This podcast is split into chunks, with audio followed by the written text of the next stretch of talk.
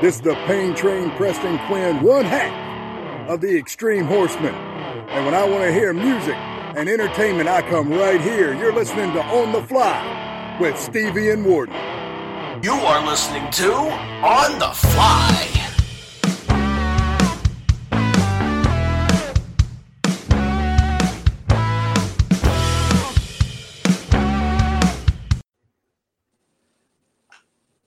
What's up, guys? On the flies back again. And tonight, I guess what you call this expert panel of uh, music. Uh, a while back, we were having a, uh, I don't know if it was the, the interview with Brian or or Annie, and uh, this, well, it had to be Annie because Brian was popping in, Jim was Yeah. popping in on the chat. We were talking back and forth on the music, and uh, Jim's girlfriend, the great Nicole from Brickshore Media, pops in and said, "You guys should do just and Annie too. You guys should just do a show."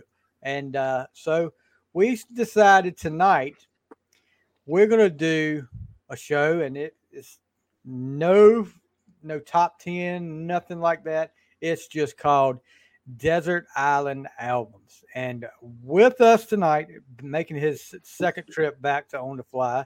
I don't know if he's got the one of a kind T-shirt on or not. Not tonight. I do. He's got it on. On the Fly T-shirt that I have no idea where it came from. Uh, but with us is Brian Meulen. How you doing, Brian? Hey, Yeah, hey, and and making his on the fly debut. And, and look at that. Me and Brian were talking about before we came on. You know, the little things down here at the bottom. You see my handle at on the fly, and then at Brian Meulen Music. We were feeling kind of insufficient after we. And you, he's got so much down there. You can't even you can't even finish it. Author, producer, former radio DJ, and I don't know what else is there down there, Jim. Music lover. Music lover. Hey, Yeah. we could add that to our list, Brian. We can do I think. I'm a little jealous of his suntan too. I know. Look at that guy. Where are you Well, at? I mean, I'm just outside of Nashville, so Well, you can go outside if you're in the South right now, Brian. You can go outside for about for about 20 minutes and you can get a good tan because it's and it's going to be brutal this weekend. I don't know how it's supposed to be in Nashville, but they're talking about 97 degrees this weekend in North Carolina. So uh, yeah, Get ready it's insane. People are people are fighting over um, the ice. You know the Oh, yeah. things when you go to the gas stations and the, the the ice in there. Everybody's fighting to climb into those.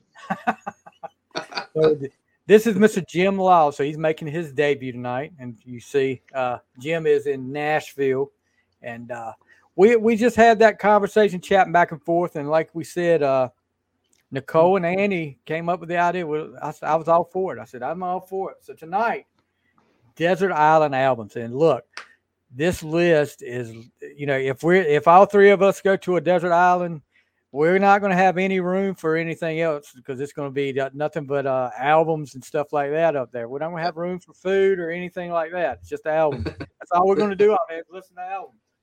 But We'll die we in three started- days because we have no food. Yeah. no food. before we get started on that, we have some sad news today in the music world. Uh, legendary, would you call her a pop artist or would you call her just a, I don't know, would you call that pop?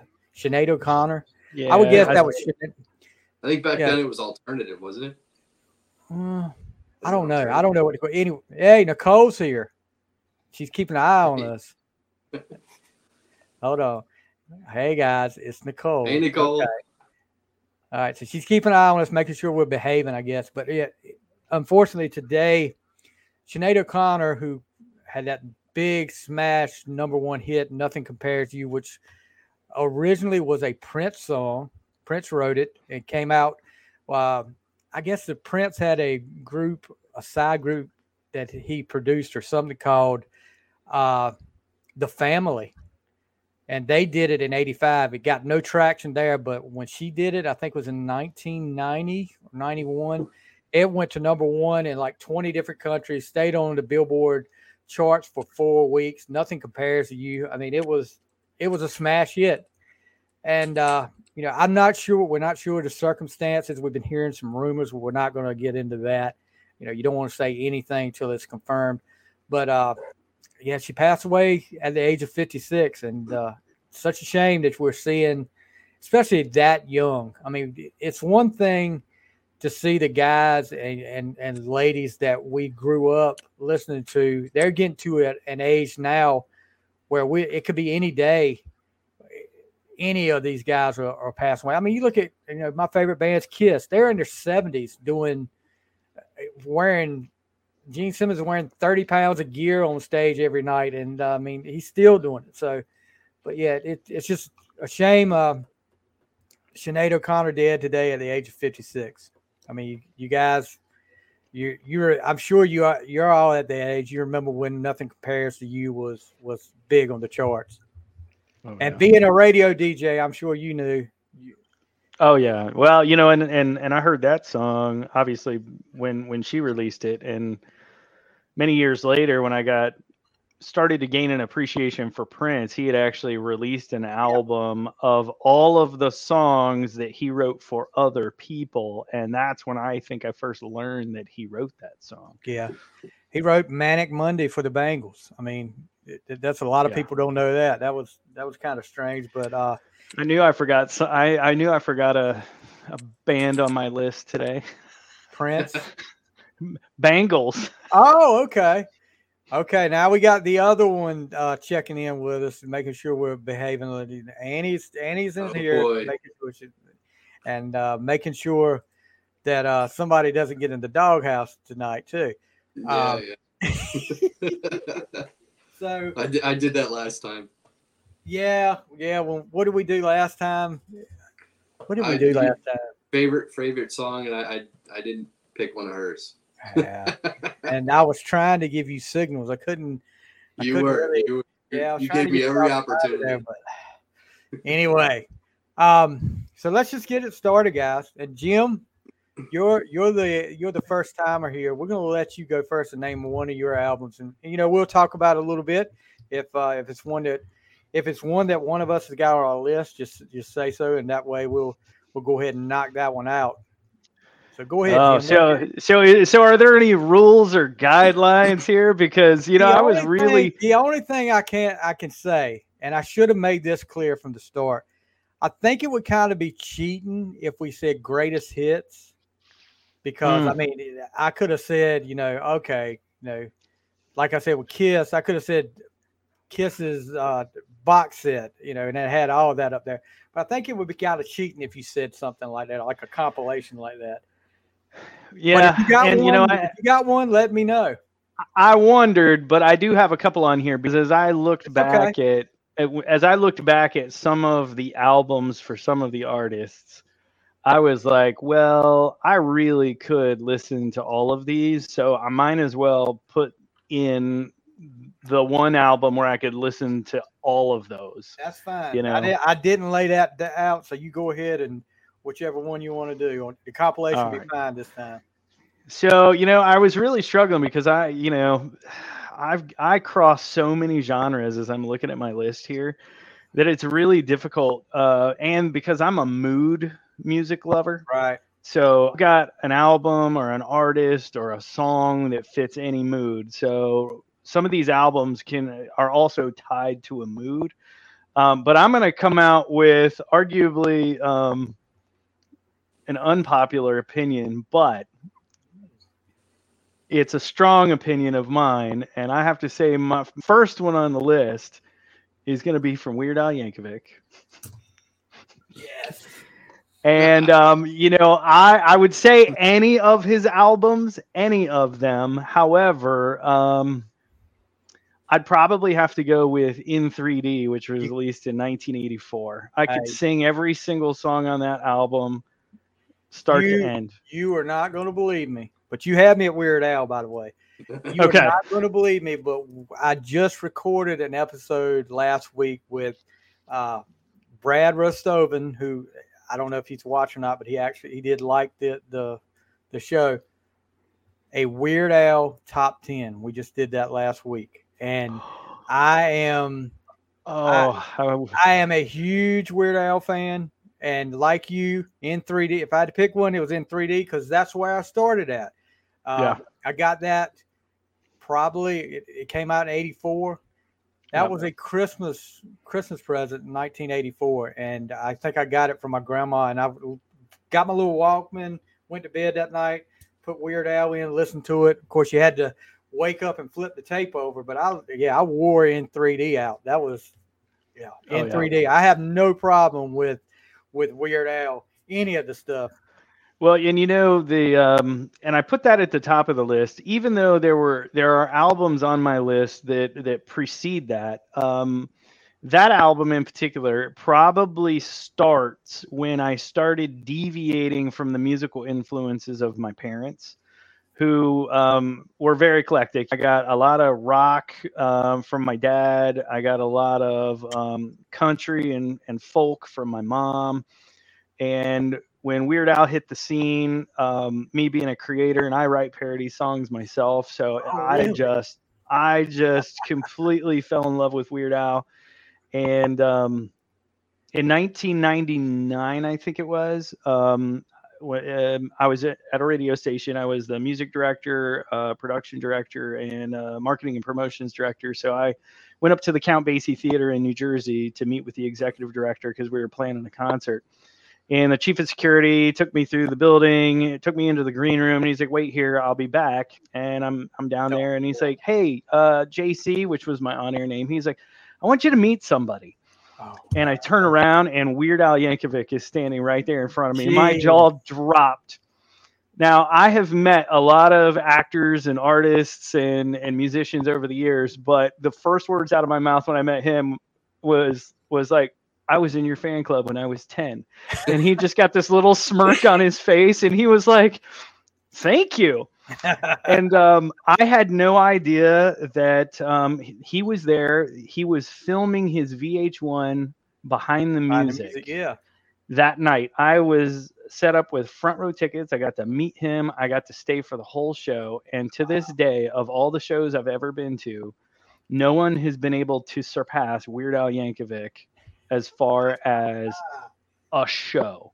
Yeah. Now, I'm going to see Pink in concert for the first time in September, and I have a feeling she, She might may be able to elevate that bar a little bit. yeah, uh, you'll never guess in a million years what I rank number one on my weird Al Okay. top ten. The- I'm, yeah. Kiss. No, I'm talking about on my Weird Al top ten. Oh, weird. Yeah. I thought you were I'm a star. I'm a Star Wars guy too now. So you got to know what it is. Then after I give you that, it could be two after the Star Wars thing, but but the saga begins.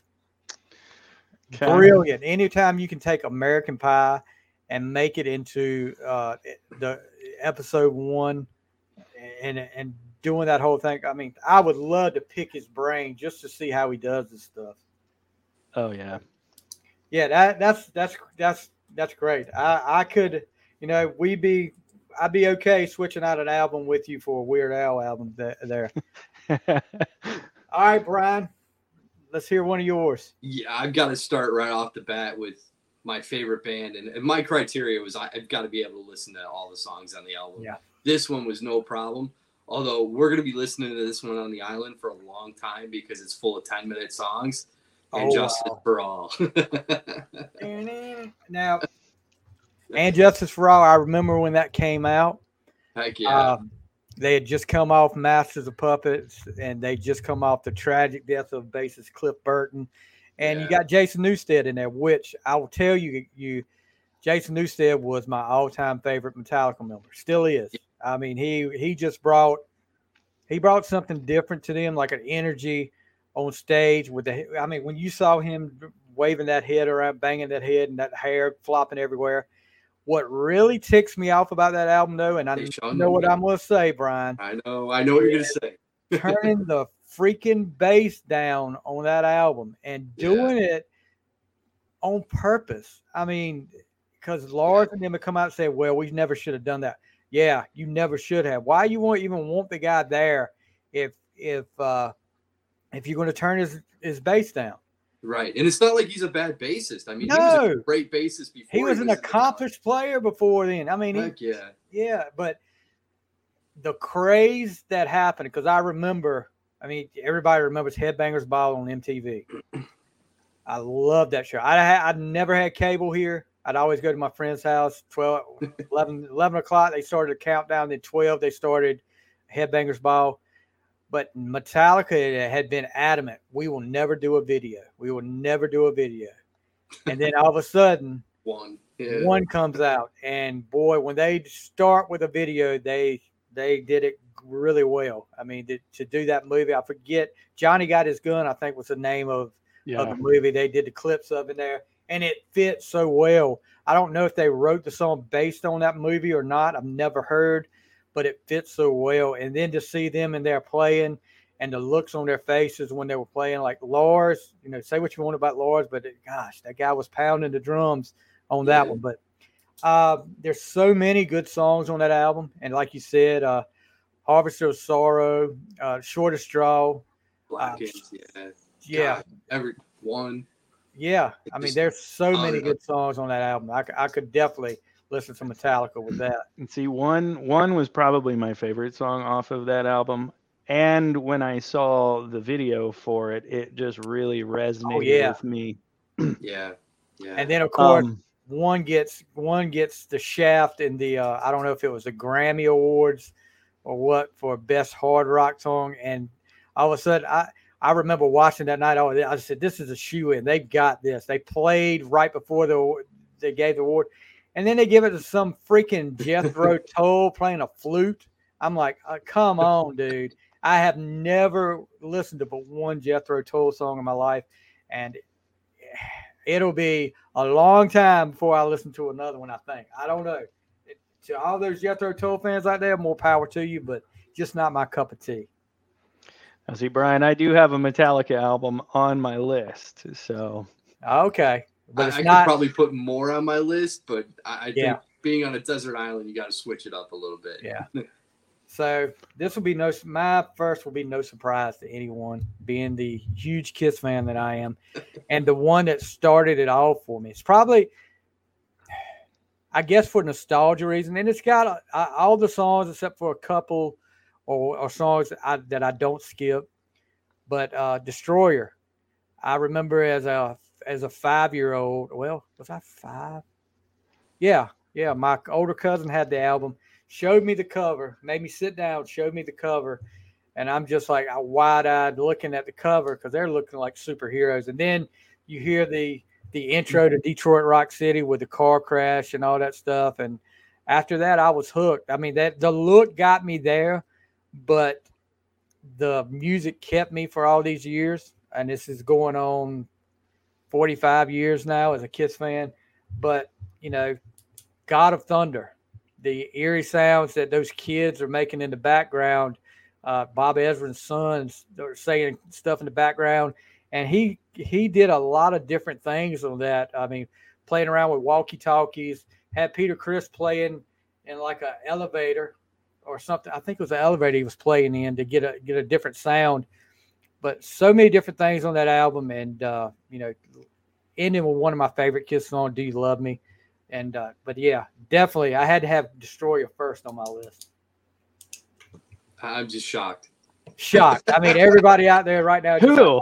like, wow, wow, you really shocked me. But I promise you, before this is over, you probably get a shock from me. All right, no, not shock me like Ace Frehley, but anyway, all right, all right, Jim. Let's hear another one from you.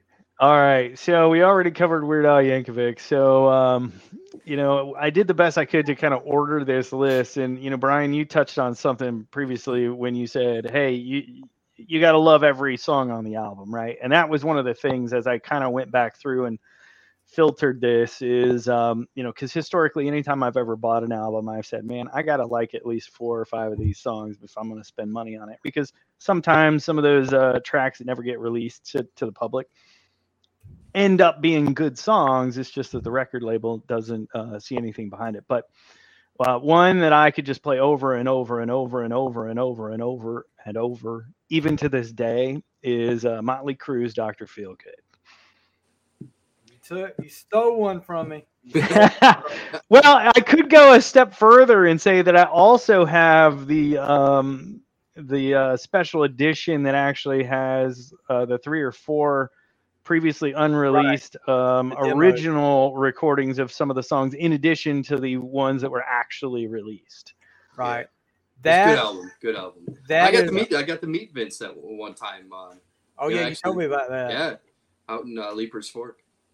That album, because I I became a, a Crue fan with Shout the Devil, but then every album was a drastic change for them.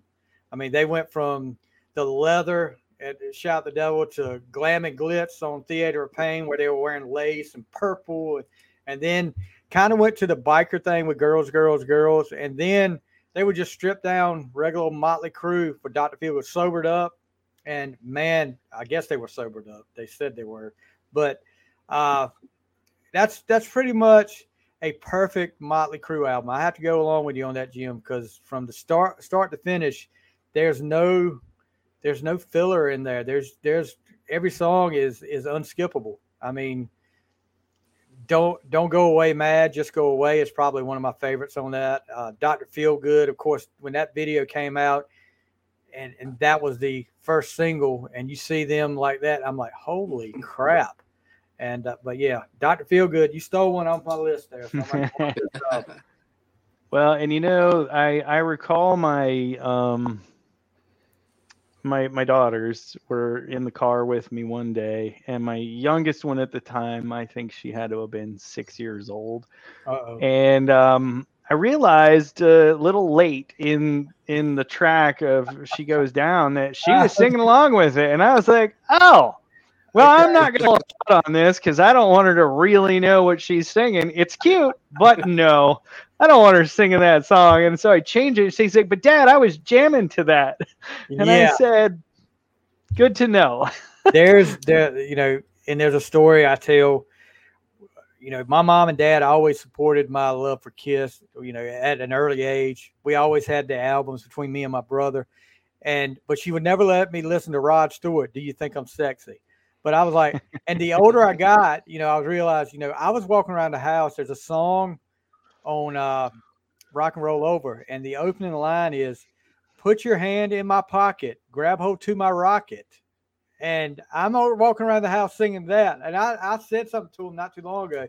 I said, Mom, you realize there was the opening line to one of the Kiss songs that I was probably singing around the house and said, Put your hand in my pocket, grab up to my rocket. she was like, What? And she said, "Oh, Kiss was always all right to you. That Rod Stewart, you know, he, he was just something else. I said, Okay, whatever way. So, yeah, you stole one of mine, Motley Crue, Dr. Feel Good. All right, Brian, you are. So. I'm I'm gonna go one go with one now that uh, I'm I'm I'm kind of thinking I might steal another one here from Stevie, uh, but I got to do it, and it's one that that would have really pissed my mom off back in the day. Appetite for Destruction, Guns N' Roses. Uh, you stole that one from me too. That's on my list. That's on my list. Okay. It's, it's yeah, such a great. I mean, every song on that album is just iconic. yeah, and and it was different. I mean, they are bunched in there with with those, you know, th- those '80s groups like Motley Crue, Def Leppard, but that was different than anything Motley Crue or Def Leppard had ever done. I remember ninth grade bus trip to a baseball game, and this guy was a senior, and he starts playing Appetite from the, you know, starts playing Welcome to the Jungle, and I'm like, what the heck is this? And uh, you know, after that, I had to have it, and uh, probably what I would say with their best album, I, Use Your Illusion one and two had a lot of a lot of build up and a lot of uh, hype to it, but there's a lot of filler on on both of those albums compared to this. I mean, you, Yeah. you it's, it's hard to find a bad song on Appetite. Yeah. Well, Use Your Illusion one and two. They had so many songs. Oh Uh, gosh, I, I think the one that probably would have pissed my parents off the most was Mr. Brownstone. we've been dancing. I remember as you know, I was always in school. I was always the one that was trying to take care of everybody else when there was a little drinking going on. And there was a one of my best friend came into our house, spent the night with us one night, and he had had a few. And all of a sudden, he's watching. He's down there watching. I don't know if it's Letterman or something. And the Letterman band starts playing Night Train, and he yells out in the middle of the night, "I'm on a night train!" and I'm like, "Oh my god, we're in trouble now." But luckily, we didn't hear anything. But yeah, And, and thank God we, we don't have Jim's daughter going around singing Night Train. I'm either. on a night. it's so easy. well, you know, though, the, the, the, the funny thing about the appetite for destruction is that um, when my friends and family can convince me to do karaoke, uh, Welcome to the Jungle is actually one of my go to songs. Um, now, my voice has actually dropped a couple of octaves, so I can't hit the really high note. So I like to say um, that I have to I have to sing it in a lower um, key now because um, I can feel my testicles go up into my throat if I don't do it that way. Um, but yeah, yeah. and you know, and I remember um, when my dad bought the the album in 1987, and I looked at him funny, and I was like, "Dad, you what are you doing listening to Guns and Roses?" Um, but remind you, I got my 60s and 70s rock influences from my dad, so Right. I, I remember doing a double take like that when he brought home some Quiet Riot records in the early 80s. So um, Quite right. Yeah, I remember that. I remember when they came, Metal Health came out. yeah. Yeah. All right.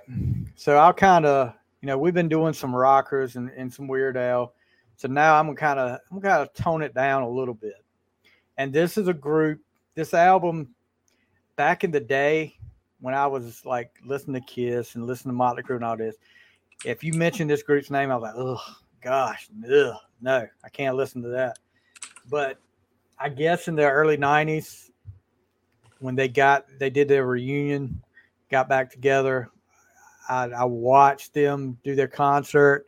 Hell freezes over, and I started gaining appreciation for them then. And all of a sudden, I listened to Hotel California, and from there, I'm like, there is not a bad song on here.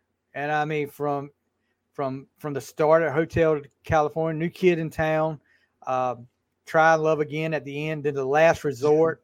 I mean, they this album is like like I said about Motley Crue. This is a perfect album to me. I don't, you know, they do the reprise, the, the instrumental would waste of time, but and and I mean that could have been left off, but I like it there.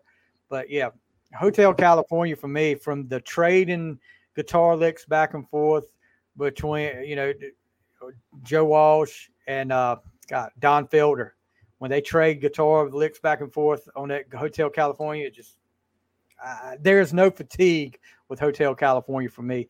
And this album would definitely be one I'd have to take on a desert island. Good album. Yeah, great album. Yeah. All right. Jim, what's next? Jim's full of surprises too. Yeah. Um, um, I'm thinking, which one of these do I want to unveil next? Uh, you know, I, I'll, I alluded to it before, so I'll just go ahead and do the reveal. Um, I'm gonna have to go with the Metallica, Metallica, the Black album. Black album. Yeah, that you know, um, for for a lot of the diehard Metallica fans, that was probably seen as a cop out.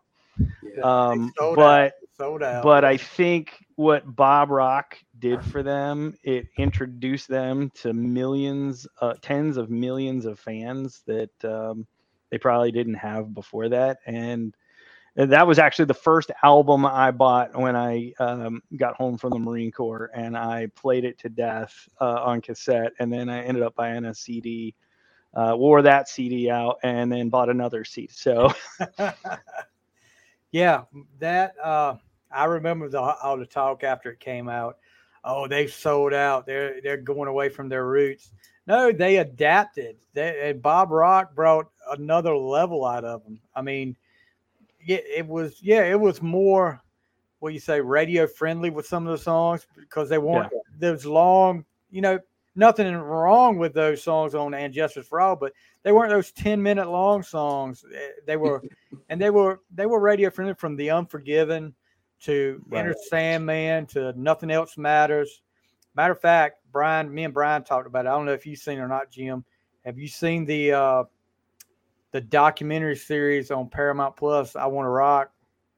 It's a three part series on Paramount Plus, And it's really really good. I mean, me and Brian, I, I finished that last episode today, Brian. I, I saw good. what you were talking about about. I'm not Yeah, going to give it away in case Jim wants to watch it. But No, yeah, I'll was- watch it. there was one part with Kip Winger talking about the downfall of uh, of 80s rock music and and his downfall, which you know between Beavis and Butthead, Stewart from Beavis and Butthead, and the and nothing else matters, where Lars is throwing darts at his picture on the door, but which they say Lars has come out now and apologized for, but you know, yeah, Yeah. nothing else I- matters was a great great Metallica song to me. I remember that a lot differently though. I, I I almost feel like Justice was, you know, I know Stevie, you always say Justice for All was was like a big controversy when it came out. I, I feel like that was like really anticipated because everybody wanted to hear it after Cliff was gone. Yeah, Um, I don't. then- I don't think it was, I it was right after it came out. I think everybody, you know, years later, everybody was real knew something wasn't right, and then people started talking like with the internet. You start talking, well, they turned the bass down. You haven't noticed they turned the bass down. That so I didn't really notice that till years later. That it Yeah. in my ear for music, Yeah, But, but, I uh, remember Black being the big controversy. That that's they me. sold out. yeah, and even loved it. more, even more after when they did load because they cut their hair. Everybody Yeah. was saying, "Oh, they're really going corporate now." They cut their hair. What was that? Some guys, Jerry Cantrell, I think, was in the audience. No, Alice in Chains was doing unplugged, and some of the guys from Metallica were in the audience and said, uh, Jerry Cantrell wrote on the back of his guitar, "Good friends don't let good friends get bad haircuts," and it for them. Yeah, yeah, that was a big issue then. But uh, Black Album was monumental. I mean, that's like you said, um, hard to find a bad song with that album too. Yeah. All right, what you got next, Mister Meulen? Um, I think I got to step away from the rock for a minute, which I, I could probably go on with that all day, but I'm gonna go Mockingbird and Crow, Hardy. And, and we've talked about this before. Hardy, yeah. he's just such an amazing writer. Uh, There's a song on there called "A Rock," and and you know he just shifts the meaning of the word like five different times. Yeah, in- he does. maybe even more. I mean, it's just just amazing how he puts words together. And he might not be the best singer in the world. Um, you know, in fact, I've seen some clips where he he's out of tune and all this stuff, but just the the writing is just phenomenal. And see, I've got to go back and listen to more. Of it, but I remember listening to The Rock because we talked about this last time we were we were together, and uh, and and you're right. He he shifts the meaning of that uh, the word The Rock so many times. It's just brilliant the way he's wrote that song. Yeah. And then another one of my favorites, the you know, thirty out six, uh, is- is a great one too. All right. So get a little bit back into the rock side with this next one. And uh, this is another this is another one from the 80s. And this band, you know, they like their classic stuff more and their the current stuff they do more than this 80s period. But I'll tell you this, without this 80s period of music they did, I probably wouldn't be that big a fan. I probably wouldn't have gone back and listened to any of the other stuff. And I'm talking about and this is probably going to be a shocker for some people. Heart, Bad Animals. This album is, you know, I remember getting it through that great Columbia Record and Tape Club, you know, that, that I probably never paid for this album, but I got it. Uh, but from start to finish, there, there's some deep cuts in here that they do are, that are great. But the one that really kicks it for me is one, probably one of my top it, it's probably in the top 10 of my favorite songs of all time is alone. Uh, they kick major ass on that song. When they you know she starts off just with that slow thing and then the guitar kicks in and the piano kicks in and you know that lady has some pipes on her. I think alone, I alone never fatigues for me. But uh, from the start to finish, like there's the girl, uh, bad animals. You ain't so tough, easy target. Who will you run to? Just a great album for me, and I, that's probably my favorite Heart album. I think that album would surprise a lot of people. Like we've heard a It lot would. of those songs on the radio, and then probably. A lot Yeah, I, but you, you you look at the hits. I think like there was three, four singles released. Alone, Who Will You Run To? There's a Girl, and I Want You So Bad. But you know, the deep cuts on there are really good too. Cause I, you know, back in the day, it wasn't like it is these days for the kids. When you bought an album, you know, you paid money for that. You paid like eight, nine dollars, whatever it was, or if it's a CD, you paid 12 or 13. You listen to that whole album eh, at least once. You listen to the entire thing. It wasn't just the hits. And that gave me an appreciation for for for this one and probably got me some songs I wouldn't have known about. So yeah. Heart. Let's see, mark it off my list. All right. Back to you, Jimbo. Okay. So I'm torn. I might I might throw two of them at you because one of them is going to have an asterisk based on the uh, excluding greatest hits. Um, but if I were to include a greatest hits album, it would probably have to be Chicago Greatest Hits 1982 to 1989. Yeah. Um, the Cetera era, so yeah. to speak. David but yeah. Um, but if we're not doing greatest hits albums, then I'm I'm I'm gonna change it up and I'm gonna say Pink's uh, "Hurts to Be Human" album. Um, she did um, a couple of great songs, and and one of them was with Chris Stapleton uh, on that oh, album. Wow. Um, See, I haven't fantastic heard this. This is going on my list. This is yeah. yeah. Um, there's another song on there called 90 Days that uh, is really uh, powerful for me at that period of my life where you know it's basically talking about a breakup and how um, you know it, it basically if it's over it's over um, but i'm going to need 90 days to get you out of my system because you know a lot of people don't understand that uh, that um, you know the chemicals in your brain that cause you to bond when you're in love um, are the same chemicals that you go through withdrawal. So it, it was really poignant that song uh, and and there's a bunch of other songs on that album so it's it's arguably one of her better uh, one of her best albums in my opinion I, am definitely going to put this one on my list because that 90 day song is that's intriguing to me right now i want to listen to that but as far as chicago goes yeah peter cetera you couldn't. I mean, back in that era, Peter Cetera could do no wrong. Even even after he left Chicago, but Chicago 17 when that came out, I remember that. You know, I'd heard uh, what was the one? Hard for me to say. I'm sorry. I think that was on 16. But yeah. then when 17 came out and Hard Habit to Break, uh, You're oh, yeah. the Inspiration. Oh uh, yeah. Day the Night. Oh, oh yeah. God. They were. That, they were that's why I have to say. That's why I have to say the greatest hits 1982 to 1989 covers them all. and I will say this: I don't. I don't remember the guy's name that took over for Cetera after he left, but he does a great job. He they. I remember like, okay, well, how's this going to sound without Peter Cetera? What was what was the name of with the song they did? The first single they come out after Cetera left. I can't remember. Um, they did a great job on it. That guy. Yeah, they, they were featured in a Karate Kid movie too with uh, one of those songs after and, left. And Cetera was in the, you know, Cetera, you know, really racked up on Glory of Love from Karate Kid too. I mean, yeah. that was that was insane.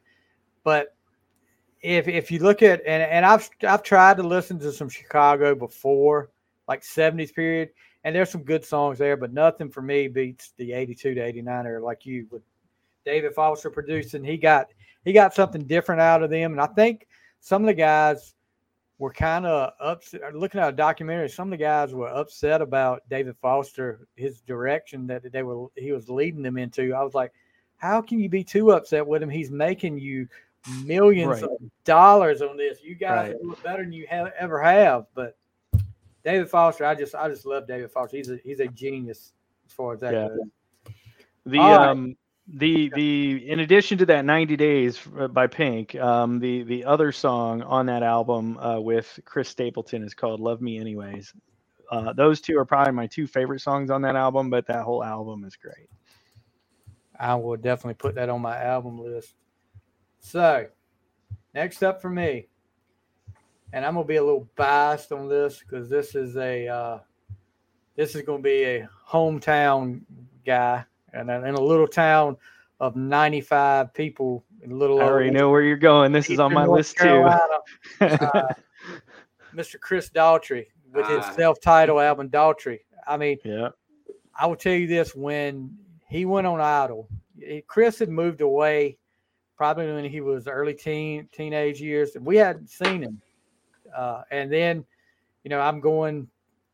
I dropped my daughter off at my mom's house, and she said, "You need to watch American Idol tonight." And she was like, "Chris Daughtry is going to be on that." I'm like, "Chris Daughtry?"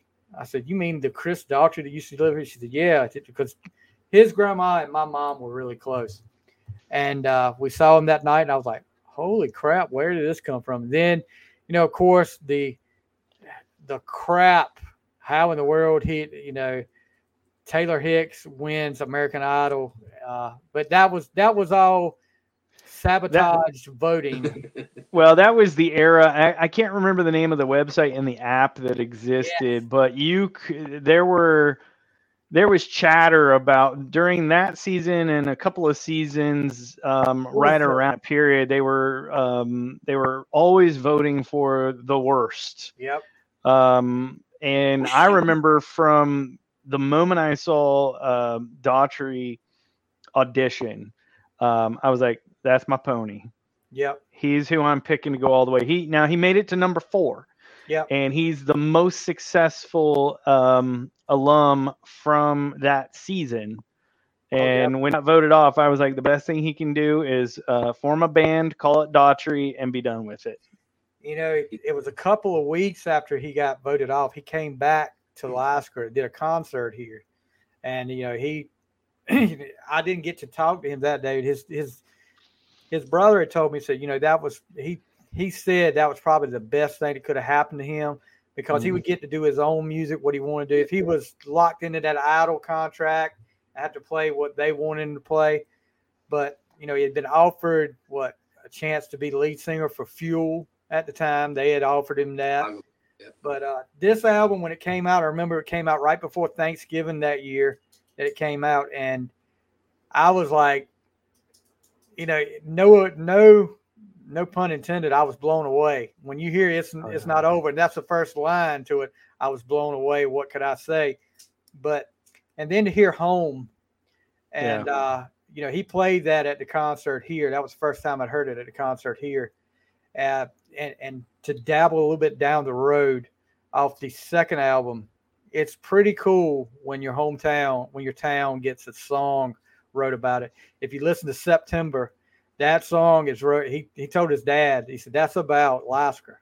You know, that's about the town that we grew up in, and uh, yeah, it's pretty cool. But yeah, that that album from start to finish, um, over you, really really good. Uh, it's not over. What about now? Feels like tonight. He just had them coming left and right. Uh, little little sophomore jinx with that other album, but he, he did pretty good with that. But it's kind of getting back to his uh, his rock roots now. He kind of went in a different direction for a while, but now I don't know if you guys have listened to any of his his latest stuff, but uh, it's Oh, pretty good. Have you have you heard um, his Separate Ways? Uh, separate ways with Lzzy Hale? That is Oh, my gosh, fantastic. I love it. it. Have you heard that, Brian? I have not. Is that from Lzzy Hale from Halestorm? Yes. Yeah. They do a So. Chris- Oh, Chris- yeah. That's on my list. Chris Daughtry and Lzzy Hale released a cover of Separate Ways Worlds Apart about four or five months ago, and it is even better than the original. Oh my gosh, opinion. they they I'll try kill that. it. They they kill it, bud. You you'll love it. All right. So back around, come around the corner of the gym. Back around. All right. Uh, Did we do Brian? no, we skipped I'm, I'm gonna I'm gonna do an I'm gonna do an wasn't gonna honorable I think I, I I'm going to do an honorable mention because again, I- I'm going to do an honorable mention because again, um, it's a it's a greatest hits album because you you can't pick just one. I don't think, but the uh, Great Alabama, uh, the the For the Record album with 41 Oh, number yeah. one hits on it. Um, it covers everything, and that was actually one of my influences. I was first introduced to Alabama in the 70s. My mother absolutely loved Alabama. So we had all those eight tracks and whatnot that we were listening to all the time. So when that came out, um, I had to get it because it had everything on it. Oh, yeah. So um, that that's an honorable mention. Um, I'd have to say, I'm looking at the list here. A couple of them were stolen from me. What can I mention here? You know what? I'm just gonna let. I'm just gonna go with my honorable mention, uh, Okay. unless it, unless it's against the rules. I'll save my that's next We'll- one we'll- for the next will- time around. We will definitely have that. All right, Brian, I'm gonna give you two this time. We skipped over you last time somehow. All right. That's all right. Yeah, that's okay. So, uh, you know, I think the, the, the reason this was so hard is because I, I we just don't consume music this way. I, I was saying this before, you know, we started, you know, listen to Spotify and you pick the songs that you want. But I'm going to go back to two albums that, um, you know, I actually did just buy when I was a kid and just played and played and played. Um, one of them is Def Leppard Hysteria. Stolen. Yeah, did I steal it? I'm sorry. I'm stealing all yours. Um, but I mean, from the the very first, you know, women to Armageddon, it, it just every song on that. I mean, just over and over again. And that's not the only Def Leppard. Like I feel like even now, um, I appreciate Def, Def Leppard even more. Um, where I probably would have skipped some songs on Pyromania and and High and Dry before. Man, I'll listen to all those now. I mean, they're, they're just they're so good and so they're they're relevant. I, I feel like even today. Um, and the other one I'm gonna go with, uh, and, and it it was because I was I was tr- kind of trying to get into guitar back when I was in high school, and it didn't really go so well for me. Uh, but I really, I just over and over again, I played Jimi Hendrix. Are you experienced? Okay. Okay. I'm writing down hysteria, so I'm gonna bring that up again.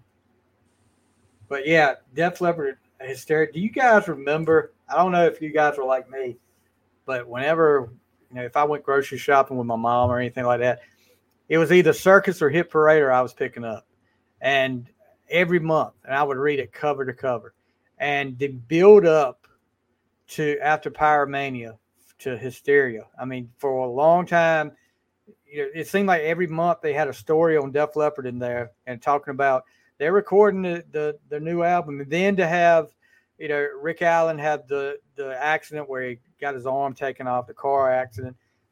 And you're not, you're wondering, okay, what are they going to do now? You know, they're going to have to bring somebody in. And then he comes out and he hasn't missed a Just beat. I mean, this guy hasn't missed a beat, and it that right there. I know people. There's a lot of the Leppard fans and rock fans that say Pyromania, but to me, you know, this was like school dance.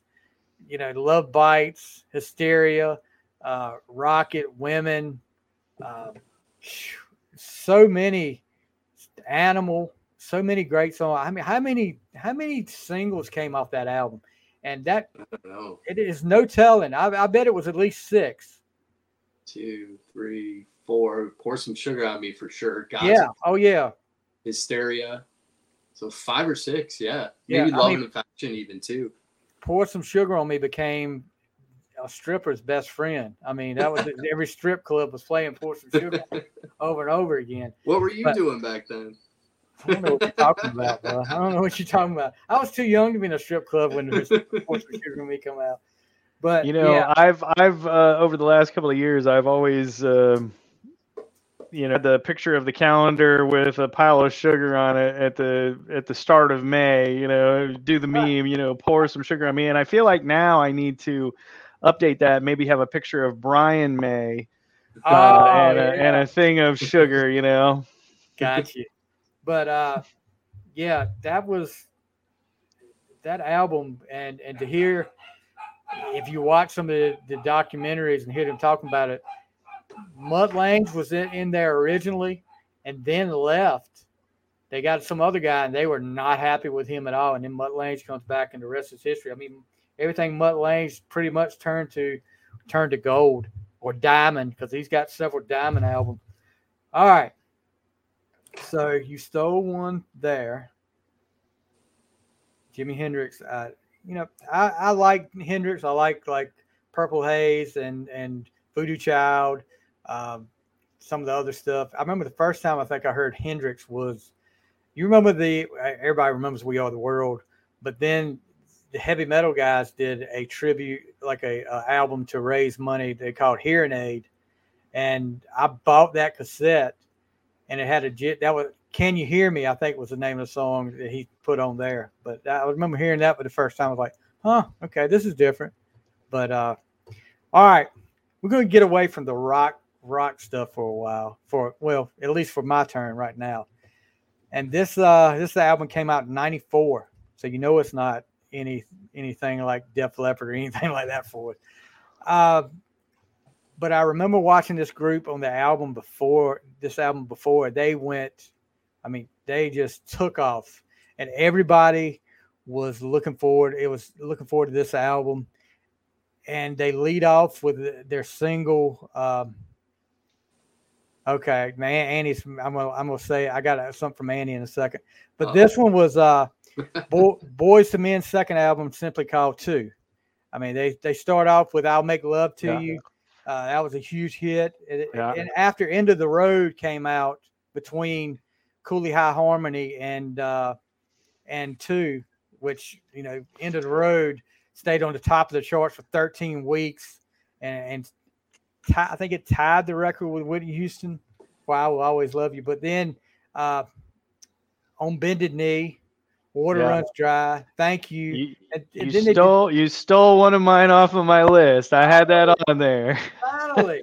But yeah. Well, finally you you you got me with Daughtry too. Okay, so. okay. So I got two from you. But yeah, these guys, you know, Wanya Morris, who I think is incredible. And uh what's I can I can never remember this guy's name. Shawn uh Stockman. Oh my gosh. All of them are yeah. incredible, but those two right there are are the best for me. And I, and I wore you talk about wearing a tape out. I wore the two tape out had to. I, I just went and bought the CD after that. But yeah, uh, Boyz II Men Two is one of my albums there. I'm glad I stole two from you now. Well, see, and I was looking because you know, like I said, I, I, I did rank these, but they're also kind of in an unranked order because I span from like 1966 to now, and I was like, man, it really just depends on the mood. So I'm gonna skip down a few levels, not because it's less important, but because I also wanted to change it up from rock to represent the late 80s. Um, Uh-oh and I and I have to say I got to go with Easy E. Easy does it. Oh my lord! You know we wore right. we wore that tape out. I mean, it, gosh, when you hear what is it, Dre saying, "Hey, Easy, come off the come off the piano and, and rap for a while," and all you said you and then woke up quick at about noon. yeah, Easy does it. I mean, the late nice. great Easy E. yeah. Well, and you know what the ironic thing was is um, I remember one of the songs. Me and a buddy of mine, we'd be driving down the street and we'd be cruising down the street in my six foe. And the irony is that I now have uh, a 6.4 liter um, Dodge Charger. so every time I think of that song, it makes me smile you, a little do bit. You, do you start that thing up and crank up that song when you when you do it? Any? You ever done that? Oh yeah. Oh yeah. and you know, I remember a buddy of mine also named Jim. Uh, we used to cruise around town in his Mazda RX-7, and we would have that album blaring out the windows. Yes. And you know that and that was really um you, you know because like i said you know at the beginning of the 80s with my first choice that deviated from my parents influences being weird al yankovic and yeah. then to end the 80s with, with having transitioned all the way through rock influences and um and then Easy E, who I who I latched on to from NWA before the rest of the world really knew who you know right. Dr. Dre and some of the others were, all of whom have gone on to huge careers. and and so you know when my daughters they got into um, what they call rap nowadays, Um, and I said, no, I'm going to put together a list for you, and this is what we're going to listen to. So I introduced him to, um, you know, NWA, Dr. Dre, Tupac Shakur, Digital Underground. Um, All around the world. yeah, and they're like, oh, oh yeah. So, This is actually this is actually sounds like music. Yeah. Not like that. What I did stuff today. I just I'm sorry I can't do it. Here was here's what Annie had to say a while No, back. wait, wait, no, wait, wait. Let me let me pick my album first. Oh no, no, no. This was about this is about Am I gonna get in trouble? No, no, you're Okay, not in good. trouble. No, you, you know, wait a minute. No, this was about when we talked about Def Leppard a while ago. Uh, she said, "For your info, pour some sugar on me." Reminds me of the roller rink, and she's shaking my head, showing my age. Yeah. No, you're not. You're not in trouble yet, Brian. You're No. like, "Wait a minute, let me- let me pick Well, I mean, I, I don't know. There's not a lot of roller rinks around anymore, but No, we have one. We have one nearby, and I actually think that thing is turned it. That got turned into a church. So, I don't. I think this is Nicole down here's laughing because she thought you because you thought you were in trouble, Brian. well, I haven't gotten to I haven't gotten to it yet, but that's my next. so oh, here we know, go. Of course, it's the next. Before I get in trouble, I have to choose anything Annie Vander. She doesn't technically have an album out yet, but you know, falling in the natural. Her new song, "He Himself and Him," which was what number one got stream song big news. Play Big MPE, news for Annie. Congratulations to Annie. right? nice. Yes. Congratulations. So looking for big, big things. You just just remember the little people, Annie, when uh, you make it big. When you're rubbing shoulders up there with Jason Aldean, remember uh, they get uh, on the fly up here now. Remember that.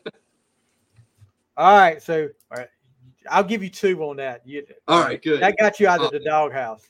Yes, I'm gonna go with uh, this one. This one's a little tough because I, I can't say I love every every song on this album, but I, I love this band, um, and I love a lot of the songs on this album. It's "Mechanical Resonance" by Tesla. You know, so you got to do modern day cowboy and Little Suzi Changes. changes. Yeah, getting better. I, I Yeah. I just those are there's a lot of good songs on it. Maybe not every song is great, but um, I could listen to it over and over. Yeah, that one. I have a Tesla one on my list that we'll talk about in a little bit, but uh, that one didn't didn't make it, but it was close. Um, so where am I going to go next? yeah, N- Nicole said I always have to show love to our clients, and Annie, of course, Annie. Thank you guys. Your support means the world. Of course, we're gonna we're gonna you know if it takes, we'll do whatever it takes to keep Brian out of the doghouse. Anytime. so, where do I go here? All right. Okay. We haven't gone. Well, yes, we have. We've done one. This one was, you know, and I think Brian will probably know. I think he's heard me tell this. Uh, before this album came out, all through the 80s, I was anti country music. I was like, no. And it, there was, I mean, I could do it. I could deal with some Alabama, but it was like, if you turned it to a country music channel, I was like, "Ugh, good Lord. So this guy came out and everything changed. And I became a huge country music fan. And I'm talking about Garth Brooks, No Fences. Uh, from top to bottom, there, I mean, Friends in Low Places was, of course, we always listened to that when we were out doing something we weren't supposed to be doing but uh, you know, the Thunder Rolls. I mean, gosh, just a powerful song. But and this pretty much started his ascension into legendary status, and uh, no, no telling how many albums that Joker has sold. Uh, but Annie's Annie's telling on you a little bit here, Brian. Oh Uh, boy. Brian was anti-country until just a year ago. Well, I was, and and you know, I, I- gosh, you know, we could talk all day about how hair metal died, you know, but you know, we, a lot of people talk about grunge.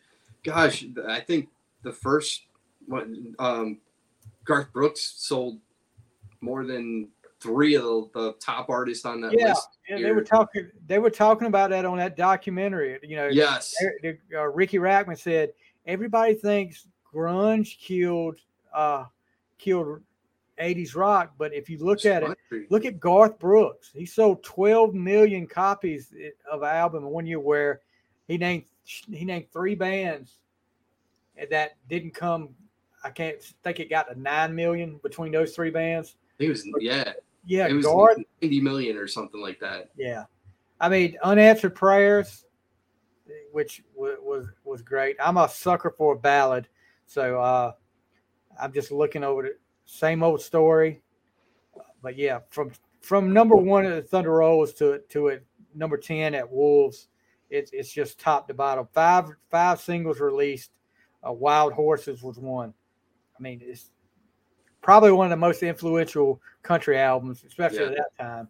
But yeah, I, I figured I'd try to uh, try to change it up and keep with Jim's Alabama for a little while. Yeah, and Andy's telling on me because I, it was probably about three years ago uh, that I was still listening to Hair Nation on XM satellite, and that probably yes, there we go. I busted him listening to it so many times till he caved and told me he started to like it.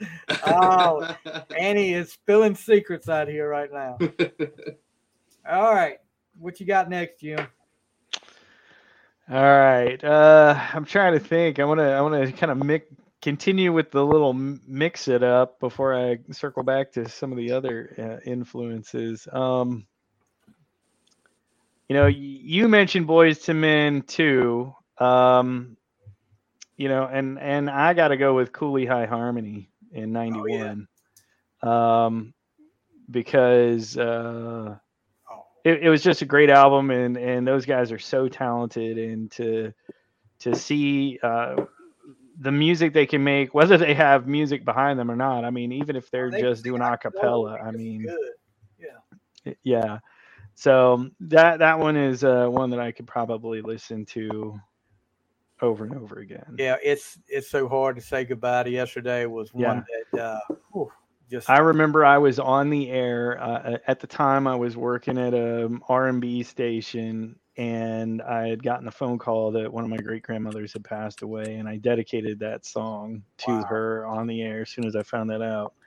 Um, it was still one of my favorite songs to this day, Yeah. and and their two album also. I mean, it just carried the momentum forward. So I've always, I've always loved Boyz II Men. Um, you know, I can't say that it- their later albums are as complete as those first two, but um, they're still very, very talented, and I love listening to them. I, I'm I'm taking Brian's not a big Boyz II Men fan uh, like we are, We're, because he's he's kind of quiet on here. So I'm I'm going to ask you this, Jim. Mhm. What do you think changed? I mean, I know I know I know all kind of music goes through phases. You know, of course, you know you had the '80s rock, then you had grunge, uh, but what do you think changed as far as the popular that that affected the popularity of Boyz II Men? You know, I don't, I don't know. I I think you know I. I've asked myself that several times. I you know I think music changes. Uh, I, I honestly think uh, it has more to do with um, the decisions made at some of the labels than it does about the tastes um, from the public. Because you know I've said this before. Um, some of the most talented musicians that I have been blessed to have found or listened to um, don't get played on the radio Right. you know um so yeah there are occasionally music that i hear on the radio that i like but hands down most of the stuff that i find these days are talented musicians who can make me feel something Yeah. and that's where my love of music comes from so i really don't think um the public shunned them. I think that as the music industry changed, um, everybody was going on to the next best thing, right? So they were the boy band. They were the boy band of the early 90s, which transitioned into the boy bands of the late 90s and early 2000s, which then led to the boy bands of the 2000s. And we, you know, we can't forget, you know, the boy bands from the 80s. Um, NKOTB or the uh, Oh, you know the Jackson Five, the original boy bands. You know, Yeah, I remember. Uh, New Kids, when they came out, that album, like you, and I don't know if you guys remember or not. I'm sure you do. You you joined Columbia Record Tape Club. You got an album of the month. If you didn't send the thing back in, you got that album. And the New Kids album came, a cassette came to me, and I was like, "What is this?" But I will tell you this: I'm not ashamed to say it. The ballads they do, love them. You know, Mhm. please don't go, girl. Now the hanging tough crap, okay, I can deal. I can uh, I can deal without that. But uh, yeah, the ballad, like I said, I'm a sucker for a ballad, and uh, I could deal with that. And it was, you know, that was that was the '80s high school dances right there, bud. Right, I didn't Yeah. shy away from when "Please Don't Go, Girl" come on to ask Yeah. somebody to dance. But yeah, so Boys and Men, Cooley High Harmony, and uh, Annie is just chiming in. You know, she she had to show you some love, and then and then she Love showed me she showed me some. uh She's gonna pick on me because you've been on here twice before she has. oh boy. Oh So boy. I, I, probably, I, it looks like I'm in the uh, Annie Vander doghouse for a little while, I guess. Somebody else this time.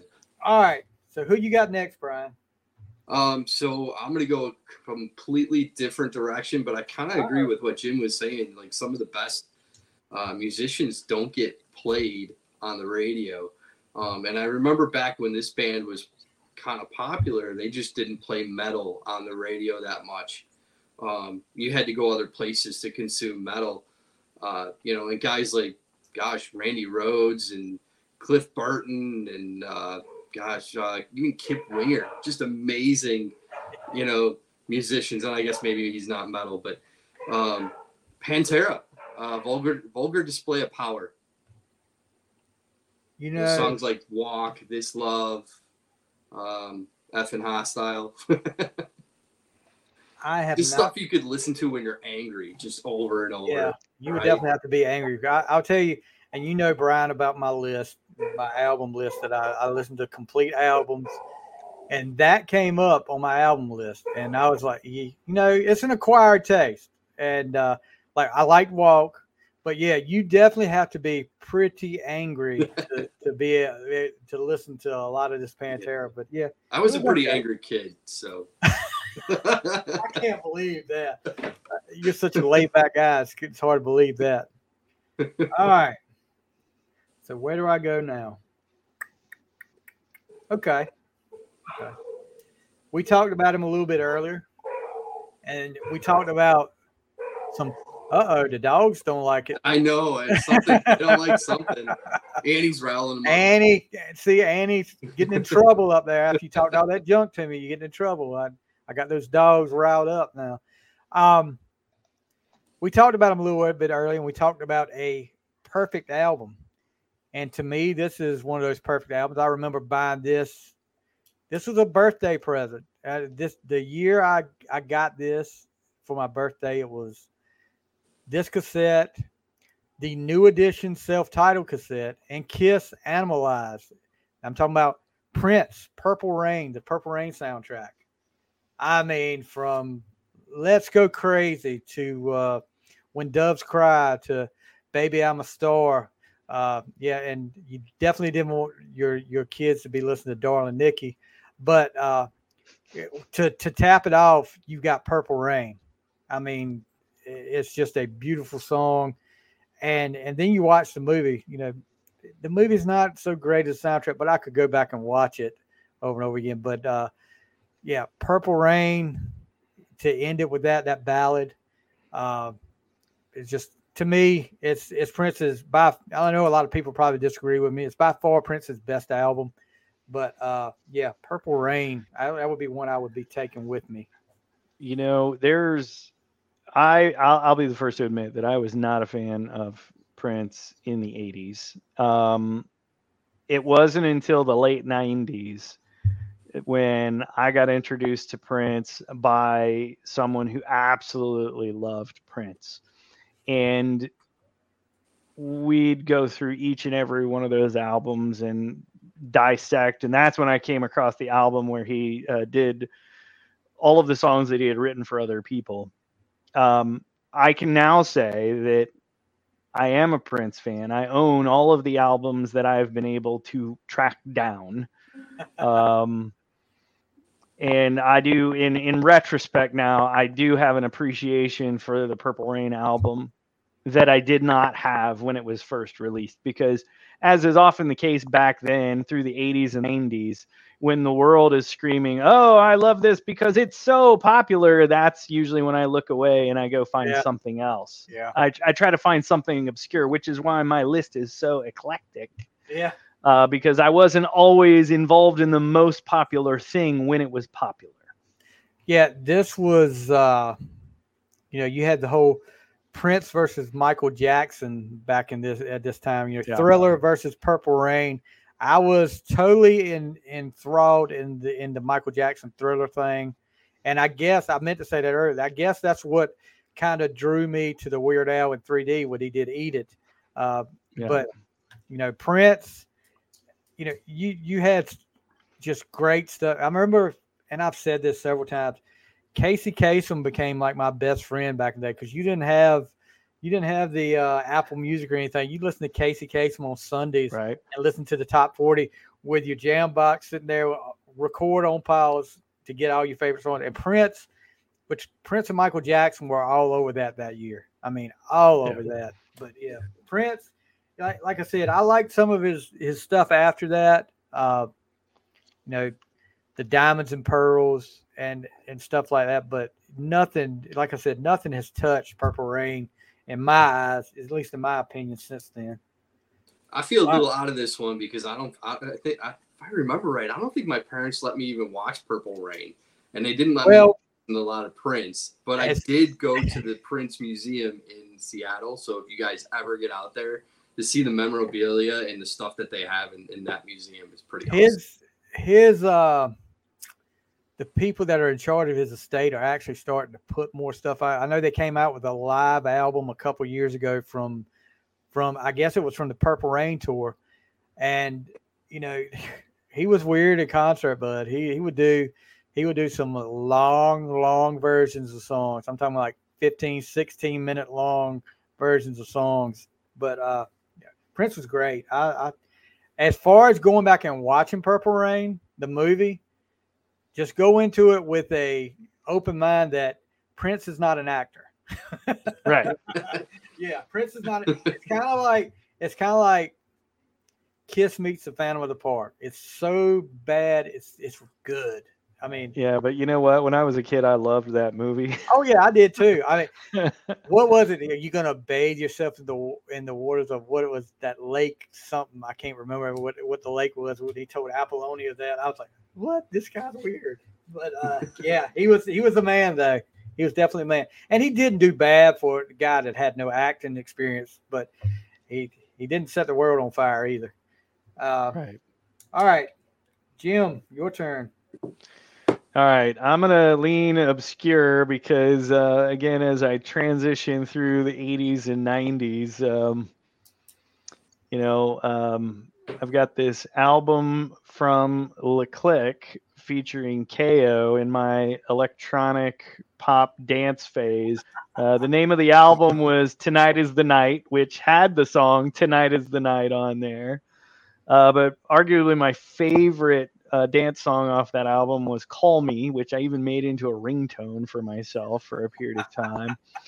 um, but the whole album, front to back, um, was just dance music. 140 beats a minute, 120 plus beats a minute in every song. It was real good up tempo album from 1997. Mm-hmm. So So, so that's an obscure one. I'm gonna have to when I when my time comes around, I'm gonna have to. It may not. It wasn't obscure, but it's gonna be a shocker to you guys. But Annie's Annie's all over the place. I guess she's got the dogs calmed down now.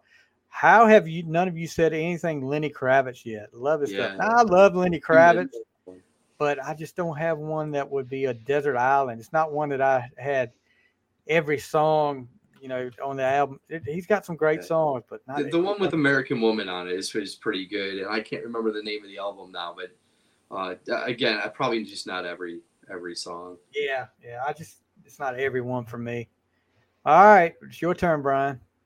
Um, I'm gonna go. gosh, back to the '90s and back to rock. Linkin Park, Meteora. Oh yeah. That that's one I you know I just remember you know sitting in the car with my tape deck and it might have been CD back then I don't know but yeah, you just listen over and over. Yeah, I, I, I never really got into Linkin Park. I've heard some of their songs. Uh, you know, of course, Chester. I remember the big thing I remember from them was when Chester came on and did. uh Didn't he collaborate with Motley Crue and did a home sweet a version of Home Sweet Home? He might have. I, yeah, I think I think he did, but I may be wrong there. But uh, he was on CNBC before he passed too. He was involved in some investment stuff. Uh, uh, and I'm really getting in Annie's doghouse now. Yeah, I, I, want you to know that because she she is. When I said that about Lenny Kravitz, she's and and all, good. all, all good. So I'm I'm okay. I'm, I'm, let me see if uh, while we're sitting here, yeah, he did a version of Home Sweet Home with Motley Crue. So I don't remember we listened to it that much, but you know, gosh, one of the one of the uh, all-time best power ballads out there. You you know you everybody talks about. I think I was listening to a podcast the other night where somebody was talking about a, an album uh, that it probably outsold Theater of Pain, but then a, then a guy another guy brought up you know yeah you got to remember Home Sweet Home was on that album and yeah it Theater of Pain it outsold about at least two million and that was probably just because of, of Home Sweet Home. Well, you know, right. and you know, mentioning LinkedIn or uh, Linkin Park, not LinkedIn. Um, it it it made me it made me think of Fort Minor, um, and I and I can't believe I forgot to include Fort Minor's "The Rising Tide" album, which had uh, uh, remember the name, where'd you go, stuff like that. So Fort Minor. See, I've never listened to that. yeah, I've not listened to that either. Um, that's I'm gonna have to check them out. Yeah, Fort Minor is the offshoot of Linkin Park. Um, okay. So um, Mike, um, Mike, what's his name? The guy that does the rapping for Link- Linkin Park. He's he's uh-huh. the front. He's the front man for Fort Minor. Okay, I have to check them out. All right, this is where I'm going to shock you guys. This is one that, and you know, unless I, it turns up on my list deep in the trenches. If it does, if it does, I will be shocked. I'll put it this way because I always ask all the guests on my show, "What's your guilty pleasure? What's one that somebody would be shocked that you you listen to?" And I mean, there's nothing wrong with listening to you know, I, I say it's a guilty pleasure, but there's really nothing wrong with listening to every kind of music because you know I, I, I might tired, have one of those on here. I get tired of people saying, you know, and I was just as guilty of it back in the day, you know, with with my dislike for country music when I was listening to 80s. I was like, yeah, well, you can't listen to 80s rock if you're listening to uh if you're listening to country music and vice versa. You can't listen to pop if you're listening to 80s rock. That's, you know, of course, I got my head straight now. And even back in the day, I may have been in the closet with this one, but I was listening to this, and man, was I crushing on this lady right here. Uh, and this album, this album came out in 1989, and I mean, it's going to be Paula Abdul, isn't it? No, no, no, no. no. Lita Ford. No, no, that that, that wouldn't shock you. The fact that I would be listening to Lita Ford. I actually, I'm looking over here at it right now on my shelf. The I'm trying to guess who came out in 1989. Taylor, Taylor Dayne. It's like a it's a three disc with a DVD on it too. You'll never guess. I guarantee, Jim, you'll never guess. It's nobody in like in 80s rock. Brian knows. I think I told Brian. I think okay. I know. I'm pretty sure I know. All right, this Do album. the reveal. This album, get ready. Electric Youth by Debbie Gibson. Yes. oh, I nope. I uh, is that the one that had "Only in My Dreams" on it? No, that was this was the one that was her debut. That was uh, this one was uh the one that had "Lost in Your Eyes." Okay. Yeah. Uh, No, yeah. I, I'm right there with you. I mean, Debbie Gibson. Um, oh yeah, that I used to listen to the song "Only in My Dreams" on repeat Yeah, over and was a great over and over. but I'll tell you this. Uh, I, I love this. I bought the CD as a kid. I kind of snuck it, I guess, into with some other stuff, other like rock CDs I had when I bought it. But uh, later on in life, it's funny. Uh, my daughter, she's 19 now, but she was like three years old, and I had an old Debbie Gibson VHS that I'd actually got for Christmas one year. It was live around the world. It had her on tour playing, and then it had the videos for all the singles from uh from Electric Youth. My daughter watched it non-stop. And there's video on YouTube of my daughter at like three years old saying uh singing Lost in Your Eyes and uh what was the other one? No More Rhyme. And uh, a while back I reached out well several times I've reached out to Debbie Gibson's publicist about an interview which you know I know I'm grasping at straws, but what's the worst they could say is no. And I actually got a response back this last time. You know, she is swamped right now. We'll come back around to you, which uh, which was like great. I, I was like, okay. And I said, I've got to share this with you, before, you know, and if you want to share it with her, that's fine. So I sent her the YouTube link of that, and she's like, "Oh my God, this is precious." I mean, and you know, it's it was just funny how you know, you you put that on your on your kids, and she, but she took right to Debbie Gibson. She loved her, still to this day loves her. But yeah, Nice. I figure I shocked the people there with uh, a little Debbie Gibson, Electric Youth. But man, did I crush hard on her back in the day. She was, I think we all Yes. and she is still, she is still. still smoking. I'm sorry. Sorry, Annie. Yeah, yeah. Sorry, Annie. I'll probably get in the doghouse again for that. But anyway, she, Are- she are- did is that- say I wasn't in the doghouse yet. So Good. after All right. that, I may be. All right. So it's Jim's turn now. Yeah. So I'm gonna climb back. I'm gonna climb into the Wayback Machine for this one, and we're gonna go all the way back, um, more than 50 years for this one. And this is gonna uh, kind of go back to Annie and her love of the song "American Woman," but from the band who did it originally on the album of the same title. No Desertland album list is complete without the Guess Who's American Woman from 1970, um, featuring American Woman, No Time, uh, No Sugar Tonight. Um, there, that they had two albums the year before that were equally as good, uh, Canned Wheat and Wheatfield Soul. But American Woman, probably of those three, is the one that I think of first. Right.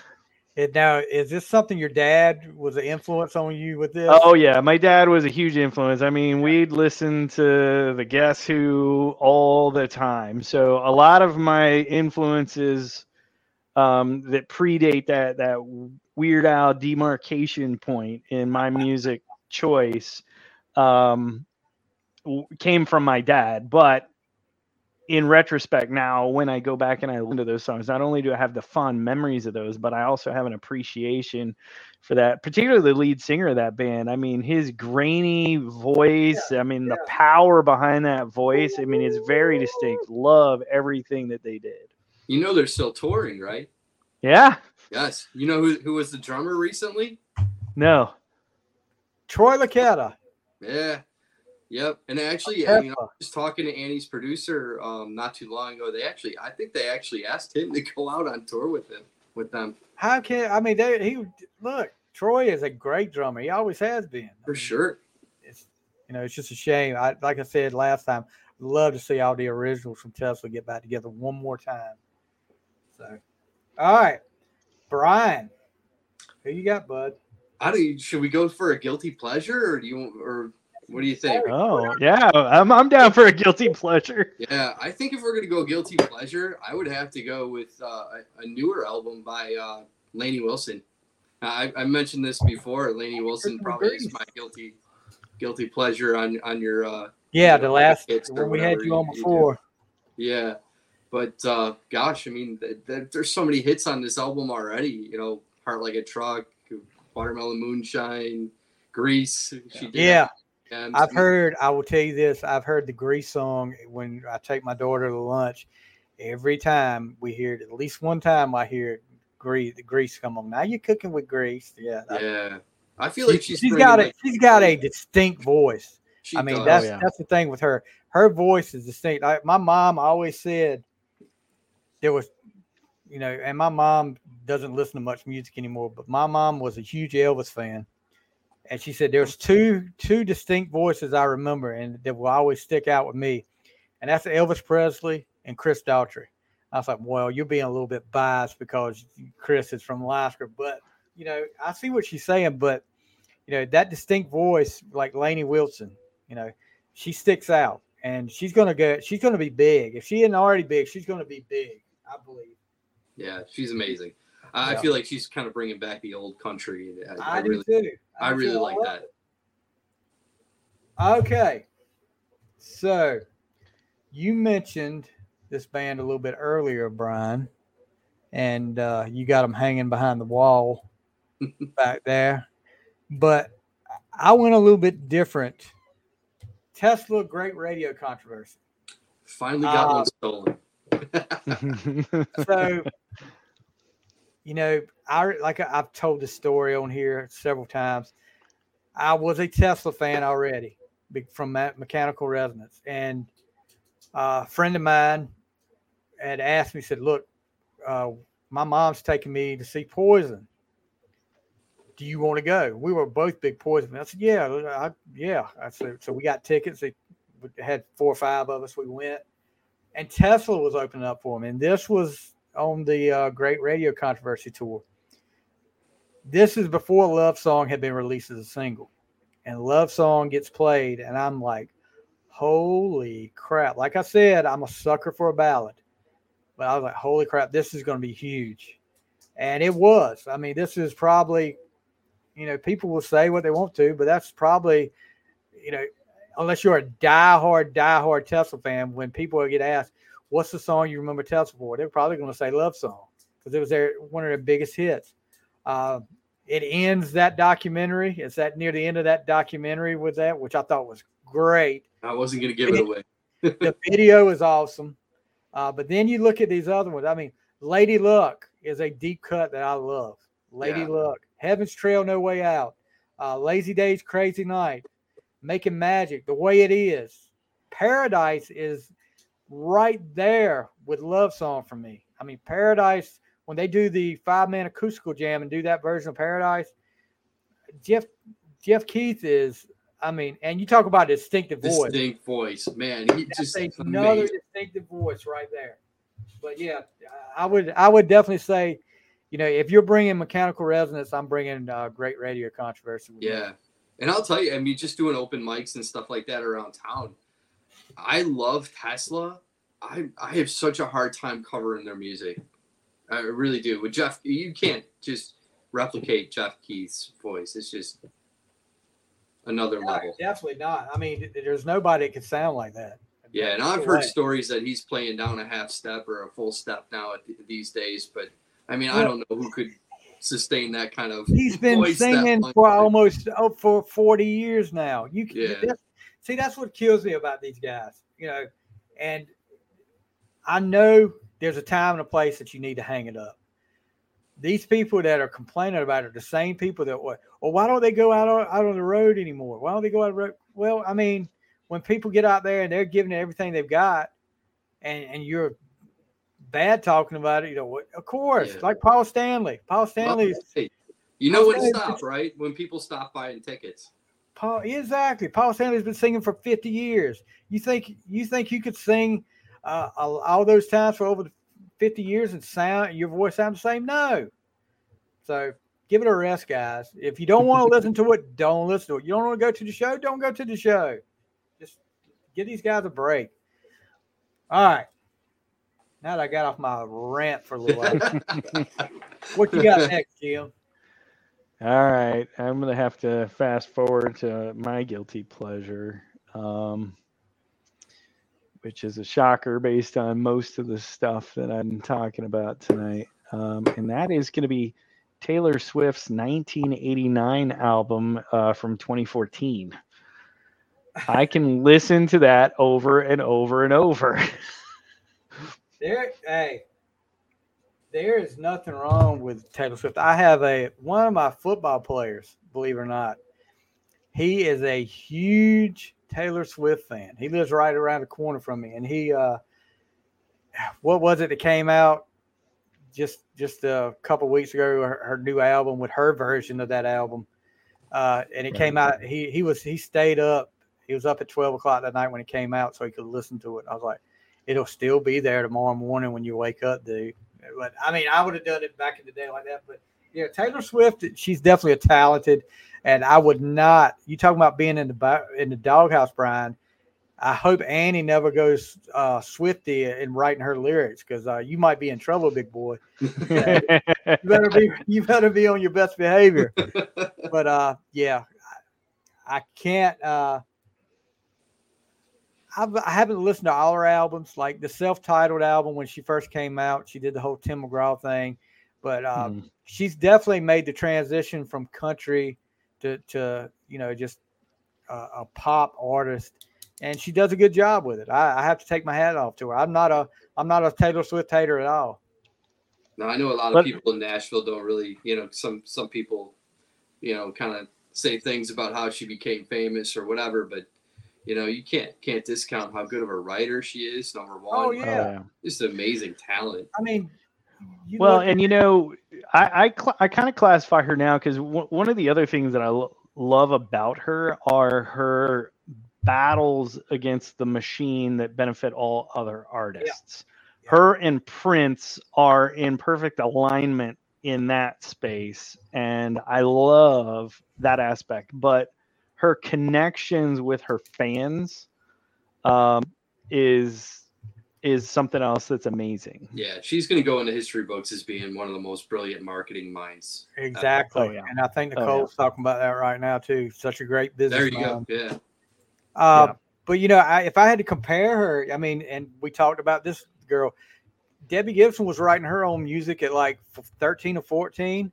Same thing with Taylor Swift. Taylor Swift was writing her own stuff. Don't you know it, the fact that she could write all these songs, whether it be about a bad relationship or whatever, the fact that she can put together all these songs is mind blowing to me. She does a great job with it. But uh, nothing wrong with uh, Taylor Swift there. I, I, I like it. All right, Brian.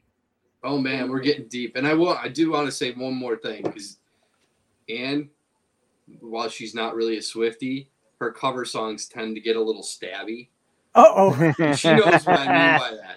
Like like somebody dies in every one of them and one of her her cover songs. I don't know what it is, but so if I hear her sing "Goodbye Earl" sometime in the oh, future, Goodbye Brian, that then uh, that falls Brian. under the stabby yeah, Martha, category. Martha Divine, another favorite. Just as long as she doesn't change Earl to Brian, we're okay. Right. Yes. Um, I'm gonna go. So I do have a few more, but I'm gonna go a little bit off the wall on this one because uh, it, it's not something that I I I you know listened to most of my life, but recently I've kind of kind of realized how good it is. And it's Fleetwood Mac. The the the um oh gosh, uh, rumors. Yes. Like every song, it is just it's just one of those those albums you you turn it on. It's like God, I've been hearing that song you know, daily for 20 years. my my daughter, that was she wanted uh she started getting into vinyl and that was one of the albums she wanted was Rumors. And she she'll play Fleetwood Mac in the car. She kills me though, because I'll tell you this, one of my favorite Fleetwood Mac songs of all times is Silver Springs. And I'm not talking about the studio version. I'm talking about the concert version that he played because I mean, it's so powerful because you look, you watch near the end, Stevie Nicks, the uh the eyes, the daggers she's throwing at Lindsey Buckingham when she's singing. oh my gosh. And I'll tell you this, people can talk about it all you want to. Lindsey Buckingham, hell of a guitar player. I, I that that solo he plays on there, I mean, Yeah. And of course, it- a lot of other songs too. But the solo he plays on there, because she'll, my daughter has not downloaded the live version on her phone. She plays the studio version. I'm like, okay, that's good, but gosh, please get the live version if you can play it next time. Yeah, and I think that new that, that new TV show might bring a, a little. Oh yeah, yeah. light. Daisy and Daisy, uh, Daisy something in the four. Yeah, Daisy something in the six or something In like that. It's supposed to be loosely based on Fleetwood Mac.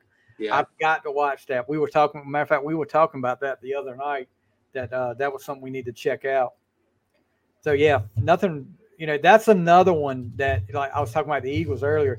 That's another one that Fleetwood Mac I wouldn't listen to back in the day because that was just not in my wheelhouse, and I wasn't allowed to go outside my wheelhouse except for Debbie Gibson. Uh, but you know, that's some uh, that I've come to appreciate more as I've gotten older with Fleetwood Mac. You know how great they are, and I, uh, For sure. I mean- all right, let's see here. Do I want to get back to a rocking, or do I want to go something different? I think I'll go back with the rocking. Um, and this is going. This is going to be. You talking about kind of obscure, but a great album. Came out in the uh, eighty. I think it was eighty-seven. Came out, and uh, I'm talking about former member of Kiss, Vinnie Vincent Invasion. All systems go. Half of this band goes on to be Slaughter with Mark Slaughter and Dana Strum. But you know, back in the day, I was such a big Kiss fan that you know, anytime somebody from that Kiss family put an album out, I was going to try to get it. And I did not get the debut Vinnie Vincent Invasion. I got it later on, and I do not. A lot of people love it. I don't care for it. But this one right here with Mark Slaughter, one of the best voices in uh, 80s rock at the time, and does does a ballad that was on the uh, Nightmare, one of the Nightmare on Elm Street movies called Love Kills, which was a great ballad, but an even better song that nobody knows about probably. That if Bon Jovi, Def Leppard would have would have took this song, it would have been a smash hit. It's one called That Time of Year. If you haven't heard it, go check it out. I promise you, you will love it. It's it's kind of a it's not really what you would call a ballad ballad, but it's you know it's it's not an up tempo either. But uh, that time of year, they do a great a great song to kick off the album called Ashes to Ashes that would open any rock concert back in the day and and just get the crowd into it. But yeah, and as bad as Vinnie is at making decisions with his band, uh, if he this was probably the worst decision he ever made was to get out of this band. I mean, they were they were starting, they were catching traction, and if they'd have done another album with stuff like this on it, I think they would have been big because it was not, it was not right before grunge came out, but you know, and and what I hear too, Slaughter and Strum and Bobby Rock were ready to get away from Vinnie because he was just strange. Uh, and that's that's been documented over the years too. But yeah, all systems go. If if you haven't checked that album out and you're a fan of that kind of music, I promise you, you will not be disappointed. yeah, I'll check that out too because I, I know for sure Mark Slaughter later. Yes, this did one of was my favorite songs, "Fly to the I Angel." stuck with I him after that. Yeah, I couldn't put that album on there. I just don't like everything on that album. But Yeah, I, and I couldn't put a Slaughter album on there because the debut Slaughter album, I just there's a lot I like on there, but not everyone. And then I actually like the Wildlife better than the debut, but there was it still wasn't a, you know, desert island for me. So Yeah. uh, well, "Fly to the Uh, Angels" I think was on "Stick It to You." yeah, Fly to the Angels was on the debut. That's that's just my favorite song. I love that song. there's a great great song on uh on the second album uh called real love. And i don't know if you remember the video. Video had shannen doherty on it. And uh yeah she was she was pretty hot back then. But uh all right jim. All right, I'm gonna pull another uh, guilty pleasure out of my pocket before I go back to some of my roots, uh, and that guilty pleasure is gonna be uh, NSYNC's, "No Strings Attached" from 2000. it's gonna be me hey I, I loved. I, I bought. I bought that CD. Um, Yeah, I have That- CD. actually, what got me to buy it. Uh, this was after we, yeah, we were married, and we were sitting there one out. It was a Saturday afternoon. You remember? I think MTV used to do the documentary of making the video, and they showed them making the video for. uh Gosh, what was the name of the? The one where where there were the puppets. Gosh, Uh, it might be no strings attached. that well, that was it was from that album, but it was Right. Yeah, I'm I'm I'm looking for the yeah. I'm drawing a blank on it. I know it, it wasn't. It's going to be me. And Brian's like, "What are y'all talking about?"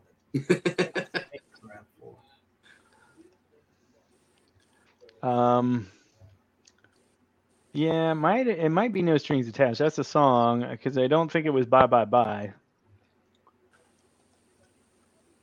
It was. It's going to be me. It was. It's going to be. Bye bye bye was the one they uh It's gonna They be me. Yeah.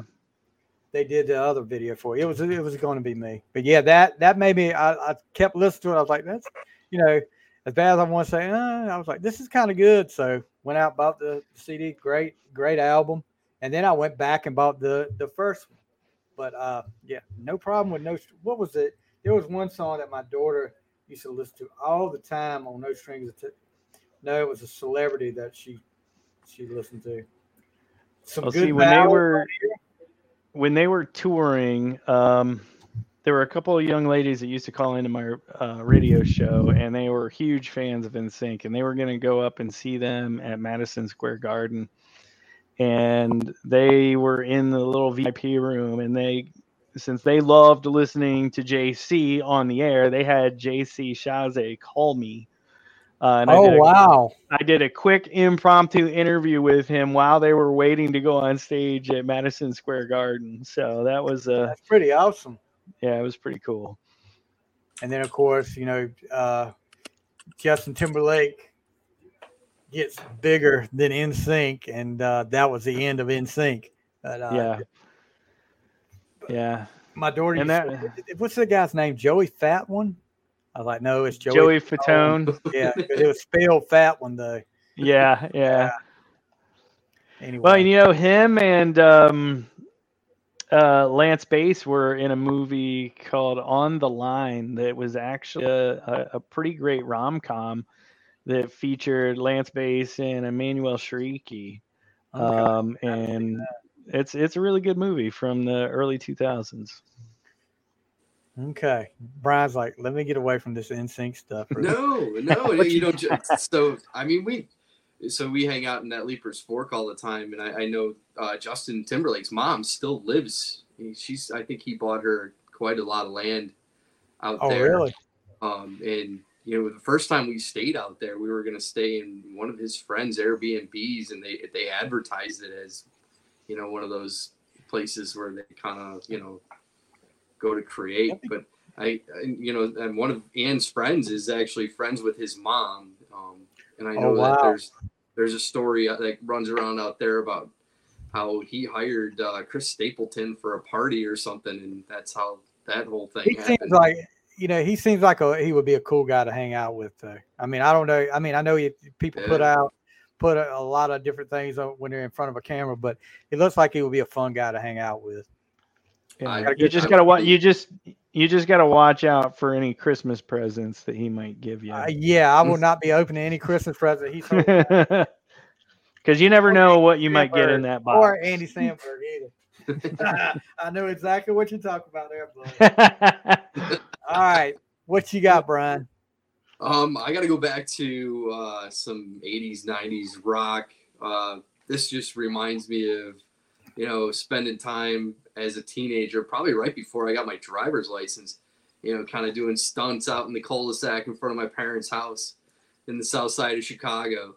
Um, Van Halen, 5150, one of my favorite songs on there, Summer Nights. Um, you know, just everything else on that on that album I man, we, You- that was another. We just wore that album out. You know, everybody wanted to hear that just to see what Van Halen sounded like without David Lee Roth. and Yeah. I was one of them. I bought it as soon as it came out. But I'll tell you this, you know, you've got the what dreams, you got uh, what love walks in. Uh, what was the other one? Best of both worlds. Both But I'll tell you- you love. Yeah. Tell you, probably competing for my favorite song on that album is 5150. Uh, that is a killer song. I remember hearing it and and you know I hadn't you know I hadn't listened to it for a while and then you know probably about a year ago I started listening to it again. I think we were doing a Van Halen episode and I was like, I forgot how good 5150 was. The the song and the album. You know this has got to be right up there with one of Van Halen's Yeah. top right there. But I, yeah. you know, I'm kind of kicking myself too because I I had the stunt bike that I still that I that I rode back then. You know, because I, I probably just bought it and it was beautiful. Um, and I sold it maybe about five or six years ago. And I can't believe how much money some of those things are worth. Oh, now. yeah. It was, it was amazing. It was a GT Pro Performer. But I, I, I remember vividly listening to Summer Nights, you know, rocking all the stunts on my GT Pro Performer. Summer Night. I remember that song. All right. So I'm gonna go a little different this time too. Uh, you know, 80s rock's over, grunge is in. I'm not really into grunge, but this album comes out in 1994, and these guys take the world by storm. And I was like, I remember going to like I forgot where we were at, but I was hanging out with some friends of mine on the weekend. We were they were at college, and they were like, "We're going to this country club, and we're going to see this band." You know, everybody's talking about. This is before they hit it big, and I was like, "What's the band's name?" They were like, "Hootie and the Blowfish," and I'm like, "What the hell is a Hootie and the Blowfish?" And uh, yeah, they were pretty cool, but uh, Crack Rearview, uh, man. Uh, from from hold my hand to uh, only want to be with you which I think is just a great song uh, but the best song up there and the one i really you, you know you talk about feeling a song and relate to a song but when you feel it you feel this guy singing let her cry i mean you can tell that song he's he's feeling every bit of that that's something I don't know. It, it doesn't show if he wrote this or not to me. Hold on, let me see. Yeah, he he wrote. Darius Rucker was one of the writers here. Uh, but yeah, just incredible. And watching the video makes it even eh, that much better. Um, he said Rucker said that he had just listened to the song "She Talks to Angels," which I definitely hear that in that the Black Crow song for the first time, and. Uh, listen to Bonnie Raitt, and in one stream of consciousness, he wrote the lyrics to "Let Her Cry." But yeah, you could definitely feel that emotion in that song, and, and it, you know, you got time on there. Only want to be with you, like we talked about earlier. But Crack Rear View, you know, that's that's definitely that had to be on my list as a Desert Island album. All right, Nice. Jim. All right.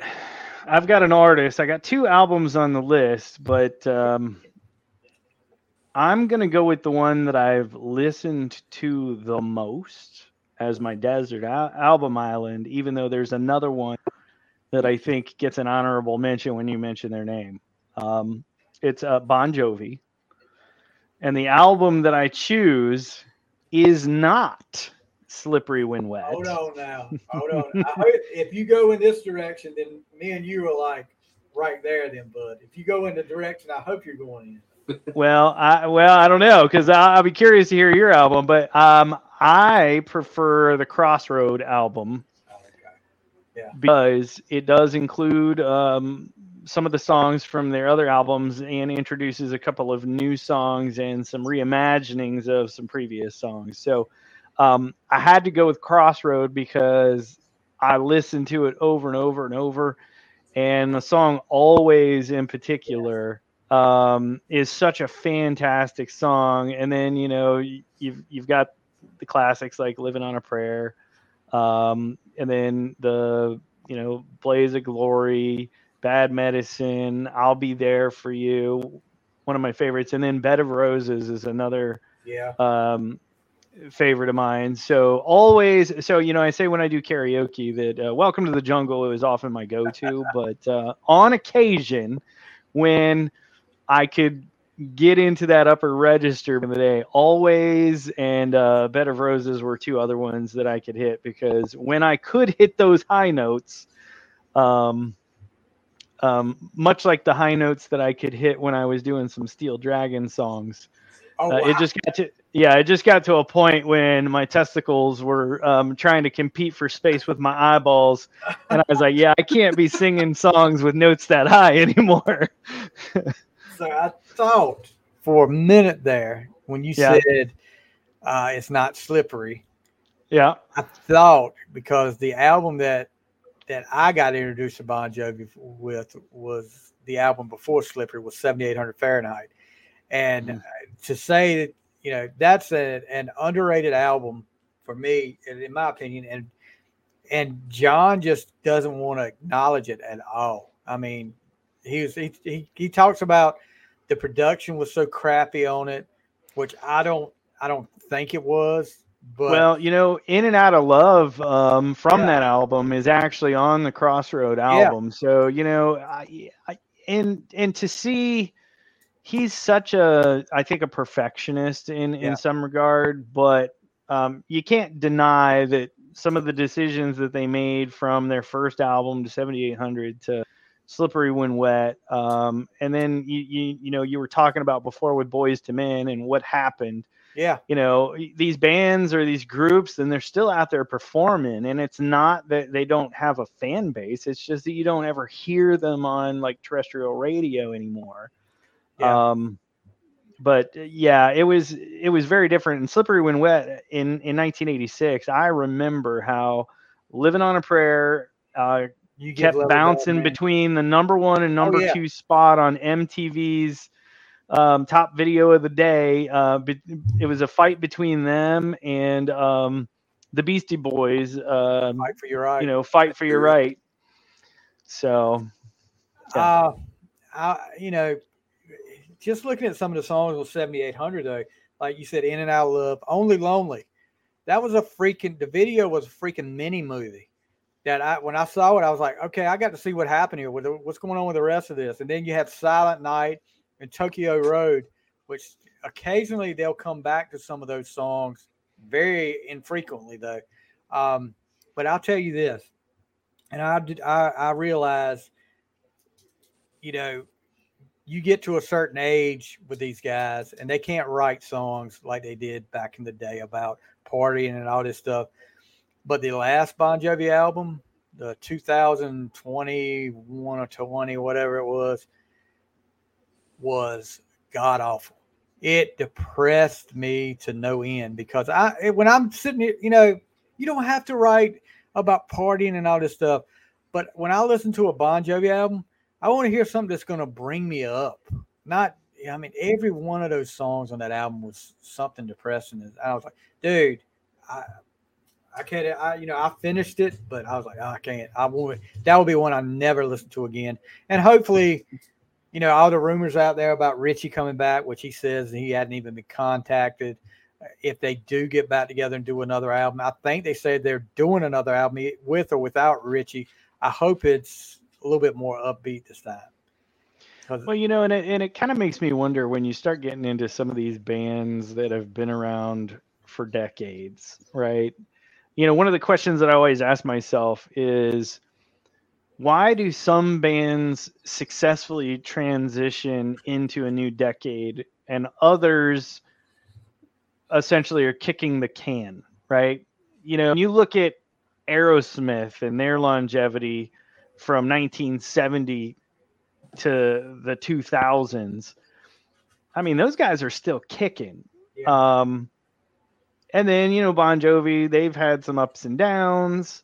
Um, you know, Metallica experienced it too, early 80s, the 90s, you know, some of the 2000s stuff. Um, it's just something that has always fascinated me about how um, the bands that transition just do it with flair, and the ones that don't I think are just overthinking it. They're like, "Oh, we've got to change our sound." But do Yeah. you or do you just take your style and and just Uh, bring it forward, you know? but you know, Bon Jovi and and Aerosmith were two of the rare bands that made it and had hits through all the '90s when grunge was around too. Because Bon Jovi, you know, up until gosh, I can't think of the album that that I that they kind of started dropping off with. But you know, they did "It's My Life." I think that was in the early '90s, early or late '90s, early 2000s when that came out. You know, they had hits on that album, but uh, you know, more power to him there. But like I said, you know, he wanted to make this last album political, and you know, it was just not my cup of tea. More power to you if you liked it, but you know, I I couldn't do it. I couldn't do it more than once. All right, No, I think Brian. I think so. Yeah, I guess I'll go. guilty pleasure. Let's see. No, no. You know, I do- I, I only do one guilty pleasure. Okay, I got you. I'm gonna I'm gonna go back to some rock here, some really heavy rock, and I know you're not gonna like this one. It's uh, Uh-oh. um, actually, you know, I'm not gonna go with that one yet. I'm gonna go back to grunge. How's that? Um, Go and for I was it. really surprised at how much grunge I actually like because I didn't really like grunge in, in you know in, in the whole whole era where where we were blaming grunge for killing hair metal. But uh, yeah, I, I was not I was not a big fan of grunge back in the day. I called it whiny ass music. Yeah, yeah, back but I, I like so like right now. I mean, I I feel like "Down in a Hole" is probably one of my favorite songs. You know, um, but Alice in Chains Dirt. I, I, I yeah, it's a great album. I could listen to all day. yeah, I like I said, and I told somebody, and I don't think this was on a podcast, but I was talking to somebody the other night about it that I was not a fan, like like Jim said, of grunge back when it happened, uh, and mainly because I was like, you you know, you're killing you're killing my bands, you're killing the ones that I like, and you know, in some, just like I said with Bon Jovi's album with the depressing stuff, in some ways that grunge stuff when I was listening to it, and I was like you know, this is depressing. This just sounds, some of this stuff just sounds depressing. But going back and listening to it on the album challenge, I do have to say Dirt was one of them that I, I had the, the, the harmonies that Cantrell and Layne Staley do are like eerie. And Yeah. it's like nothing I've heard before. And I love it. Uh, so, you know, Yeah, I don't know if they qualify as harmonies or not. I, mean, so- I I, I I think would it's more of a qualify, yeah. duet. But gosh, they- it's just those two together are just. You know, sometimes you don't even realize who one or the other is. Yeah. unless Layne Staley's like really belting something out. You know, you, you know when they're when they're in their sweet spot, it's they almost sound like the same person. Yeah, Yeah, I, ca- I agree, and you know they, they work well together. It's just a shame Layne isn't around anymore, and no telling what he would have done. Yeah, If he'd still been around. All right, so I'm gonna get back into some '80s rock with this one, and this may be one that you you guys didn't expect, but uh, I was a big fan of their second album. I think it was their second album, and really, you know, like I said, the the whole reading the magazines, hearing the build up for this one, I, I was ready for it when it came out. I had to go to the record store to get it. Dokken's back for the attack. Uh, leading off with a just a, one of the best lead off songs, "Kiss of Death." Uh, that opening riff from George Lynch, and, and then you know, looking at some of the other other songs on "Heaven Sent," and every you know every band that did that that got into that. I think after Theater of Pain, especially, every band in that era had a formula. Well, okay, we've got to have an upbeat song that we release first. Then our second single is going to be a ballad, and everybody was doing power ballads. Heaven Sent was good though. Uh, Don at the time had a great voice. Uh, had the Dream Warrior song from from uh, Nightmare on Elm Street. Nightmare on Elm Elm Street Street. Three, Dream Warriors. yeah, and uh, so many tears, burning like a flame, standing in the shadows. You know, this was a a 13 song album, which uh, you know I loved it back in the day because you were getting more more uh, more for your money then. 63 minutes of song, but just a shame that this was the at the time this was their last studio album because they couldn't get along. I mean, between Don and George Lynch, they couldn't get along. They did a live album, and their last single before they broke up was called "Just Walk Away," which is a great song.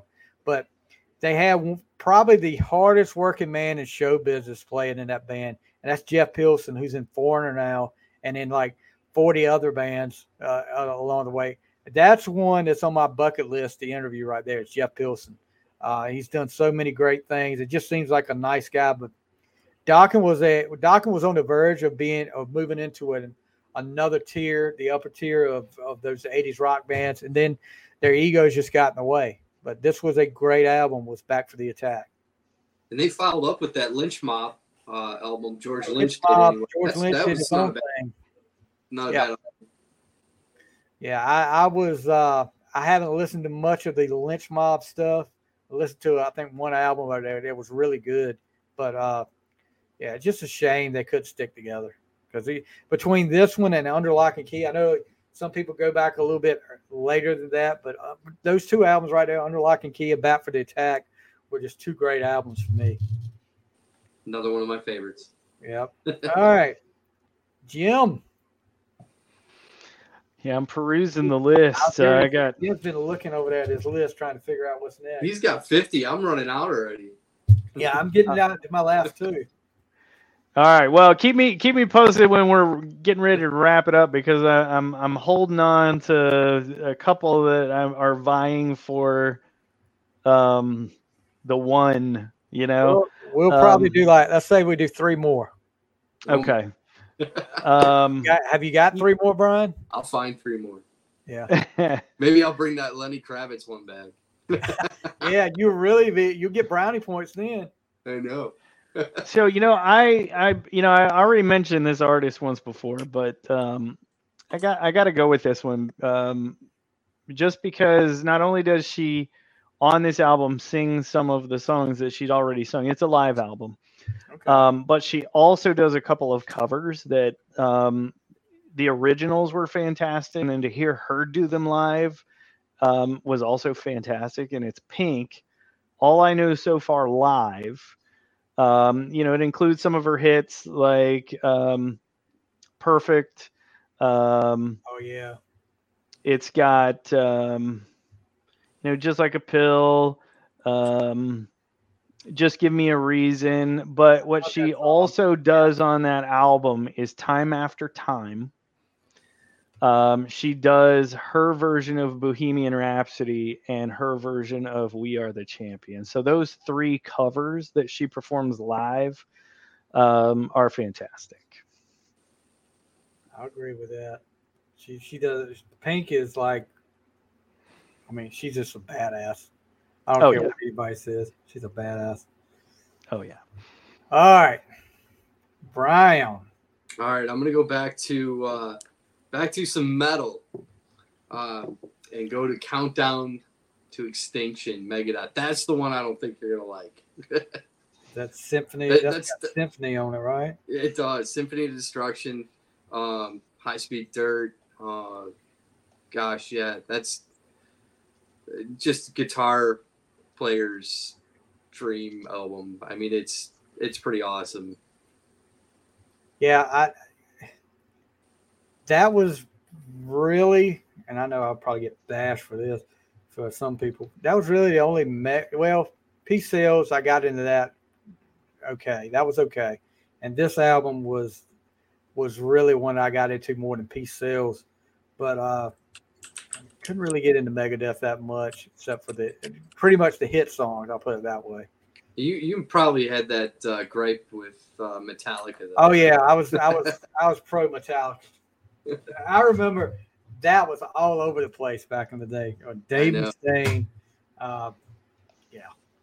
All right. I think I've got another one here. But I'm gonna I'm gonna go go a little and I talked about this album a little bit earlier. Uh, one of the one of the cassettes I bought on my birthday about this. I'm throw some new edition in here. The self-titled new edition album with uh you know you had just remember seeing Friday night videos. The only way I could watch videos back in the day, seeing the Cool It Now video, and I was like, "Who are these guys?" Because I wasn't, I, I, I, was late to the party. Candy Girl had already come out, and uh, I did, I was didn't realize is this the end was out too, and I didn't, I missed out on that. But this came out. It was on. Um, I was a New Edition fan for for life after this. Uh, you know, they were. You talk about boy bands.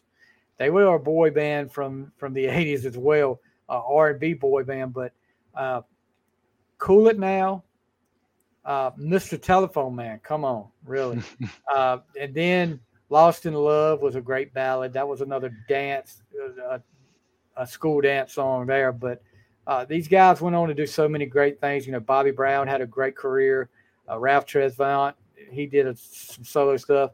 Johnny Gill, who wasn't in the band at the time. Then you had BBD, Bell Biv DeVoe comes out of mm-hmm. this, but uh, they were all so much better to me together, and uh, you know, had some problems with each other over the years, but I think they're still still going. Some of them are still going tour on tours, New Edition again. But for me, the self-titled album will always be be the best for me. Yeah, I still I still have that on cassette tape. like, I remember getting that, and I was like, "These guys are freaking awesome." But uh, yeah, I had to throw that new. Make sure I threw new edition in. All right, Jim, you got two more left. All right. Um, so many to choose from. We're gonna have to do a part two with Jim. Um, yeah, I gotta feel like I gotta I gotta go into the uh, the 2010s with uh, Paramore Paramore. Um, I love um, I love this album and um, funny story because there was another one on my list that I was going to mention that I got introduced to uh, when I went to see Paramore perform in Jersey several years ago. Um, they were opening up for Fall Out Boy. I was going to see Paramore. Um, I got introduced to Fall Out Boy uh, going to see Paramore because I just stayed around for the headliner. And I was like, oh, okay, this band's actually kind of cool. So, yeah, Paramore, Paramore. Um, you know, um, I mean, it's it's just stacked. Is this the one? I can't remember the song she did. What's yeah, the... that's why I was looking for the list real quick. So, um, you know,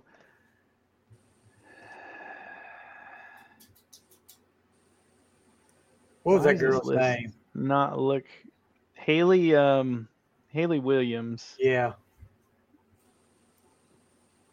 And I, I have got the song in my head, and I cannot think of the name of it that I, that I remember. Yeah, the well, this is showing up as a different, so I probably picked the wrong Paramore album. But yeah, uh, "Still Into You" is is one of the songs. Uh, nope, "Still Into You's on that album. So yeah, I, I, like all of the all of their earlier stuff, um, but had to get Paramore on there. Okay. Well, and you know, the record label really tried to get her to be a, a pop yeah princess, and she's like, no, I, I really want to front a rock band, and uh, she stuck to her gun. So loved it. I'm sitting, I'm sitting here trying to find a song that that I I, I like so much from them. I'll find it. All right, Brian, go ahead with with yours. Ain't it fun? That was it. Oh yeah, yeah, yeah. Um, so I'm gonna go to uh, a band that God uh, they should have never broke up, but you know how bands have problems. Um, Candlebox, the self-titled uh, with wow. Far Behind, Cover Me, Mother's Dream, Rain, uh, You, uh, just another awesome album. I have not listened to Candlebox since probably back when I was a teenager, and my, one of my friends had it, and I remember it. I was like, "Who the heck is Candlebox?" But they were pretty good. I remember that. I'll have to. I've got to put that on my list too. I'm glad you brought that up, Brian. Yeah, no, one of my favorites. I've seen them live, um, and then years later, I had I, I've got a couple of friends that uh, you know kind of had a, a, little connection. Um, you know how they they they famously were fighting in the studio, and the musicians oh, yeah. were like like rotating through there. But apparently, um, somebody I know uh, did some of the studio work for them. Okay. Yeah, on guitar. Yeah. Speaking of um, Candlebox, um, I just saw the other day that, uh, or a few weeks, uh, actually just the other day that the the drummer uh, got tackled by the Dead Deads at a show, so that Mia Morris could come out and play drums for that, or uh, play drums at a show. Uh, and I, I, got to see Mia play briefly um, at Song Suffragette this week, uh, oh, wow. and she's a talented young lady. I mean, she's a loop artist and she's a multi instrumentalist. Yeah, I was like, I was blown away. Definitely, yeah. It, uh, yeah, I've definitely got to. I'm glad you brought that up, Brian, because I haven't listened to them in a while. I gotta, I gotta check them out again. All right. So, my second to last is a classic album, Back into Rock, uh, 70s. I think it came out in 78. Uh, the self titled Van Halen album. I mean, to start off with that classic crunch of Running with the Devil, uh, Eruption, You Really Got Me, then Jamie's Crying, Atomic Punk, Ice Cream Man. Uh, this was, you know, you knew when you heard this band the first time they were going to be special. I mean, not just, uh, you know, and people always ask me, said, are you a, are you a Van Halen or are you a Van Hagar? I'm about 50 50 there. I like both of them. You know, I, I, I, don't side with either one because each one of them with Roth, like with Roth, they had a different identity, it seemed like. And it became, they adapted to that, that mid 80s to late 80s sound with, with Hagar. Uh, can you imagine David Lee Roth singing uh, Love Walks In? It wouldn't happen. I mean, it wouldn't work. Uh, but yeah, this album, you know, and and I got into this after 1984 came out. I became a Van Halen. Well, 51, not 5150, but Diver Down is when I started listening to Van Halen, and then went back and listened to uh, some of the back stuff. And you know, I always heard Jamie's crying and running with the devil, but then to hear uh, eruption and then the cover, the Kinks cover, you really got me. You you could tell Van Halen was going to be something special. But uh, you know, and, and sitting here thinking, I like this album, and you know, 5150 would be right there with it. But another album of Van Halen's that I, lo- I love, and you're gonna think y'all probably gonna think I'm crazy for this is Balance. Uh, you know, don't tell me what love can do. Uh, I can't stop loving you. There's so many. I think he does 316 on there, the instrumental, but uh, so many good songs on that one. And that was probably, to me, the last good Van Halen album. After that, you know, just started going downhill. Three was not good. I'm sorry, Gary Cherone. You got an incredible voice, but it didn't fit with Van Halen. all right. So the last one for Jim. All right. Wait to hear this one. Uh, we're gonna go way, way back again because I don't think any Desert Island album list is complete without the Who. Who's next from 1971? Got probably the greatest opening song and greatest closing song in album history right there. Baba O'Riley and Won't Get Fooled Again. It's also got Bargain. I mean, just going back and reacquainting myself with that just to make sure that I was remembering the correct album. And I was like, oh my gosh. yes. Yeah, is Baba O'Riley the one that always gets played before? Uh, that one ever gets played for that TV show, what CSI or whatever? Yeah. Yeah. and then won't get fooled again. I know Kiss always uses that before they before they come out for the they really uh, turn the lights off. I know that. So yeah, Yeah. big. They were, I guess, they were big influence on Kiss. So uh, yeah, the Who, the Who. We didn't have the Who up here. All right, last one for you, Brian. Last one for me, I'm gonna have to go with. Um, gosh, I'm so torn. I'm gonna go back to to country though. Um, I'm gonna go with um, Chris Stapleton starting over. Definitely, definitely a mood Yeah. album. I I feel like almost everything Chris Stapleton does is a little depressing, but you know, it's it, it's good stuff if you're in the mood for it. Yeah, Chris Stapleton. I mean, uh, like you you talked about incredible songwriters. That's another one right there. He can come up with some great stuff.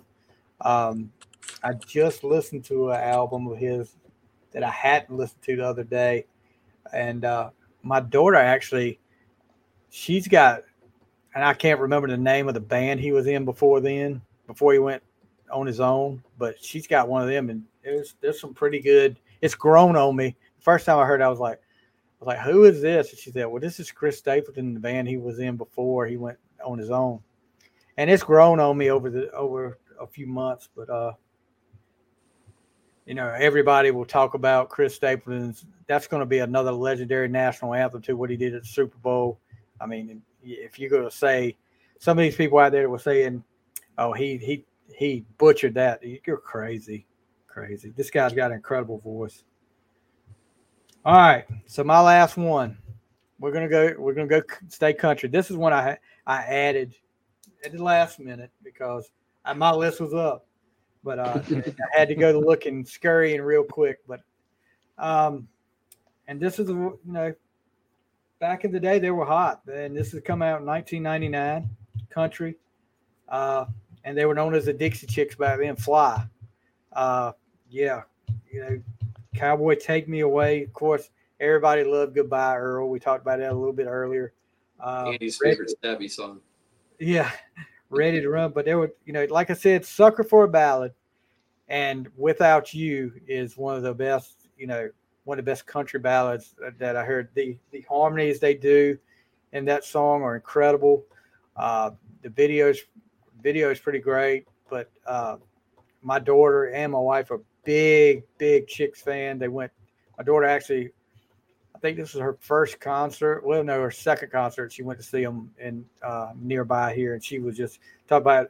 Came home, said it was the best night of my life, Daddy. Best night of my life. And I was like, you know, that's pretty great. But you know, this album was start to finish, hit after hit for me, and uh, I like this a little bit better than Wide Open Spaces. And you know, all the controversy that happened between Natalie and uh, the political comments, you know, put that to the side. These girls make some great music, um, and I, I like a lot of their later stuff. Uh, there was, I cannot remember the name of that song that that I that we listened to. Hold on, maybe I can find it. It's not on that. Anyway, uh, but yeah, there that's going to be my last one there. So we went through what 16 a piece. So that's 40, 48 albums. And some Uh, honorable on mentions. On and death- some honorable mentions. and, yeah, and some honorable Asterisks. uh, you know, we got everything from uh, Metallica to Easy E to uh, Jimi Hendrix to to Tesla to Debbie Gibson. I mean, we're uh, we're all over the place. We can't say if we're trapped on that desert island for a while that we won't have a wide variety of music. We may not have much food, but we're going to have a wide variety of music to to listen to. So, uh, thank you guys. I mean, we've been on here for two hours. I know you guys are. Uh, probably, I think all. I think all our. Well, we got one. Somebody's sitting in here listening. I think Annie's give up. Annie probably has already. fell Andy asleep. gave up on us. Yeah, she probably gave up on us. But anyway, thank you guys for coming on. Brian, as always, you know, two timer now. Sorry, Annie. And Jim, it was so nice to meet you, bud, and, and to get You to talk too. to you. We'll definitely have, you know, we'll, we'll have to come up with a need to come up with a, a like a round table discussion. Maybe we'll have like different topics to talk about and uh, pick each other's brain on. So, uh, because uh, I want to take t- take Jim out to do uh, karaoke now too. yeah, I want to I want to hear I want to hear some Yeah, of you know what though? Uh, I feel like you guys would have been uh, in for a much better show had we done that in the '90s when I could still hit some of those really high notes. There, and I'm going to ask Nicole if she's out there listening. Is there any video of this? Can you get video of next time he does karaoke so we can? Well, you know, I have I, I have wondered, um, and I'll have to see if my uh, uncle or my cousin might have it. Um, But my cousin at her bridal shower, I did "Welcome to the Jungle" during the karaoke, oh, and it was out there, we it was see it was a it was a standing ovation. I was doing the Davy Jones dance. I was leaning back. I was Yeah. belting it out, and that's when I could hit the high note. That was back in the nineties. Nicole, I know you're still listening because I saw you just comment. Nicole's comment was, "Ha ha ha ha." if it's out there, Nicole, you got to hook us up. You got to hook us up. Wait, next should have time, him with him or Adam?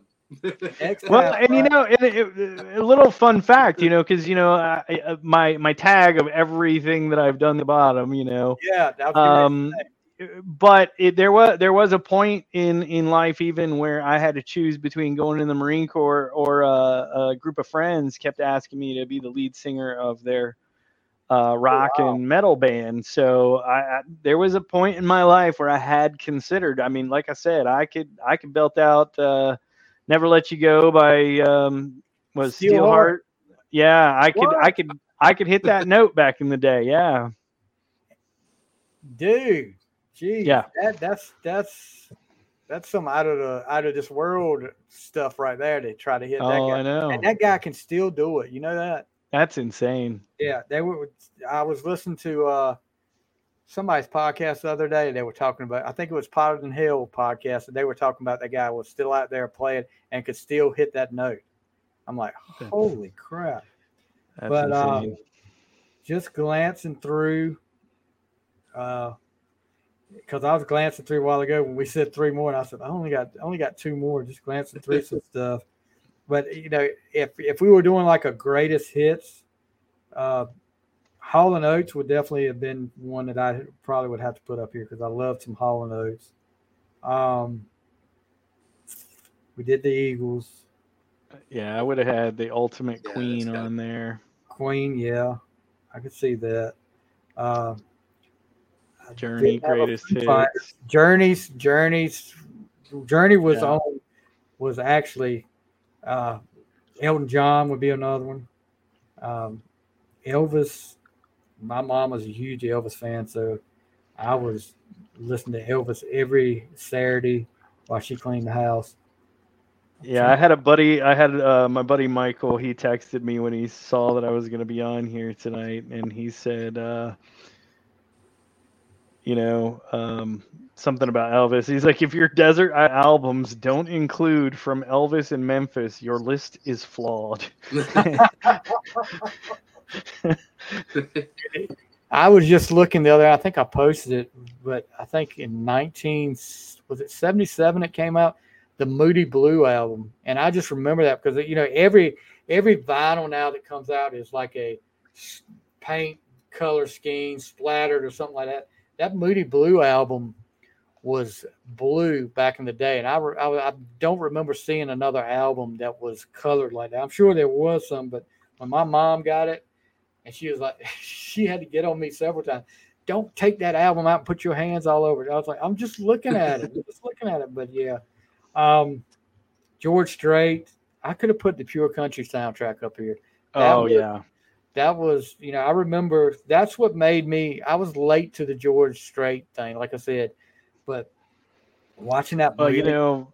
When we start even talking about movie soundtracks, then then we was got to gonna start talking about Yeah. Forrest Gump that could be a and whole nother show. Holy Highlander take and another show.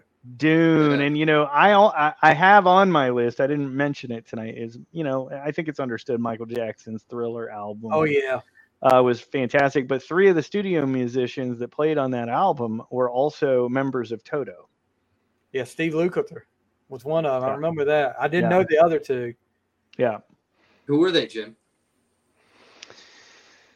Ah, you asked me too fast. Um, I just heard this the other night when we were doing trivia too. Um, This is one of the members of Toto played on Annie's album too. The Buddy yeah? High. let Um, me look that up real quick. I'm just glancing through here. The the Grease soundtrack would be a soundtrack. It would be good. Oh yeah. Nightmare. Dream Warriors. Gotta have the Dokken on there. Yeah. Hmm. The Terminator one. What with Guns N' All Roses? Terminators. Terminator two or three, one of them. Two. With, that was one with Guns N' Roses. Was two. Yeah. Jeez. I think I picked pretty much. Oh.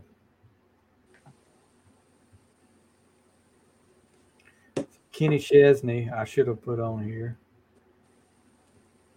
Kenny Rogers' greatest hits. We could have cheated and got that.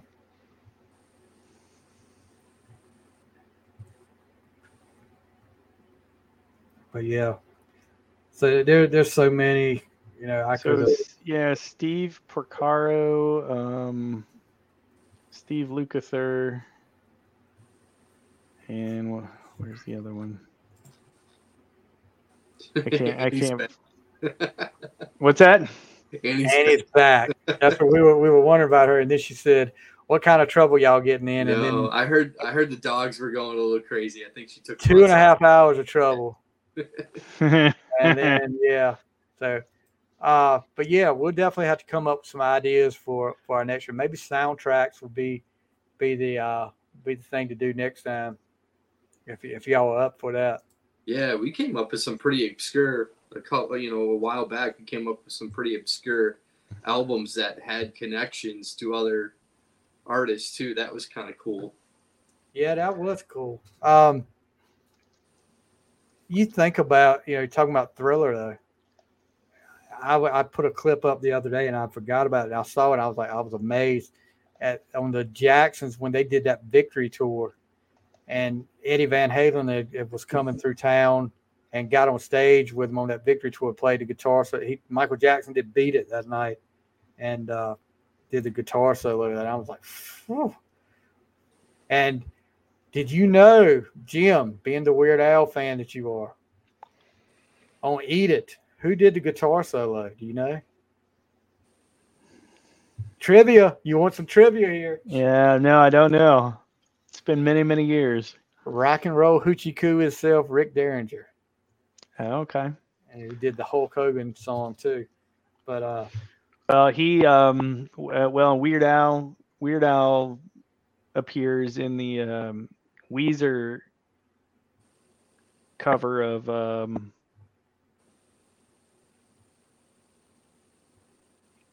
was it Africa? yeah, yeah, I think you're Yeah. right. I don't think I would have been surprised if Weird Al did that solo. I mean, he's a pretty good musician himself. Oh yeah. Oh yeah. He wanted, but he wanted it uh, because we talked about this in the uh, in the top ten. Uh, Brad was real knowledgeable. He he said he wanted it as close to uh, Eddie Van Halen solo as he could possibly get. And the first person that popped in my mind, because I didn't know it at the time, was uh, Steve Lukather. Because I met and, and I just got it mixed up where he did play on the Thriller album, but uh, yeah, Rick Derringer definitely makes sense there because Rick Derringer, I think, was also producing the albums as well. All right. Any last words, guys, before we get out of here? That was a good time, time. next Thanks, time, Steve. Brian. Yeah, thank y'all for coming on. Next time, Brian, we're going to have to update our uh, bottom line here to make us look no, look as good as as Jim Yeah. down here. I got to type I a don't know. resume out I don't know what I'll have to come up with. Uh, I'll well, come- maybe I'll just truncate mine into a Bitly No, or something leave it- leave it next like it is time. so we can so we can uh, we can try to match it next time. Yeah. We'll come up with something. All right, guys, that's going to do it. I hope you guys have enjoyed this. It's been two and a half hours. I know Annie has uh, Annie and Nicole have enjoyed uh, watching us, making sure we stayed out of trouble. But uh, guys, that's going to do it for our Desert Island albums list. You guys have a great night, and we'll see you next time on the fly. Good night. Good night.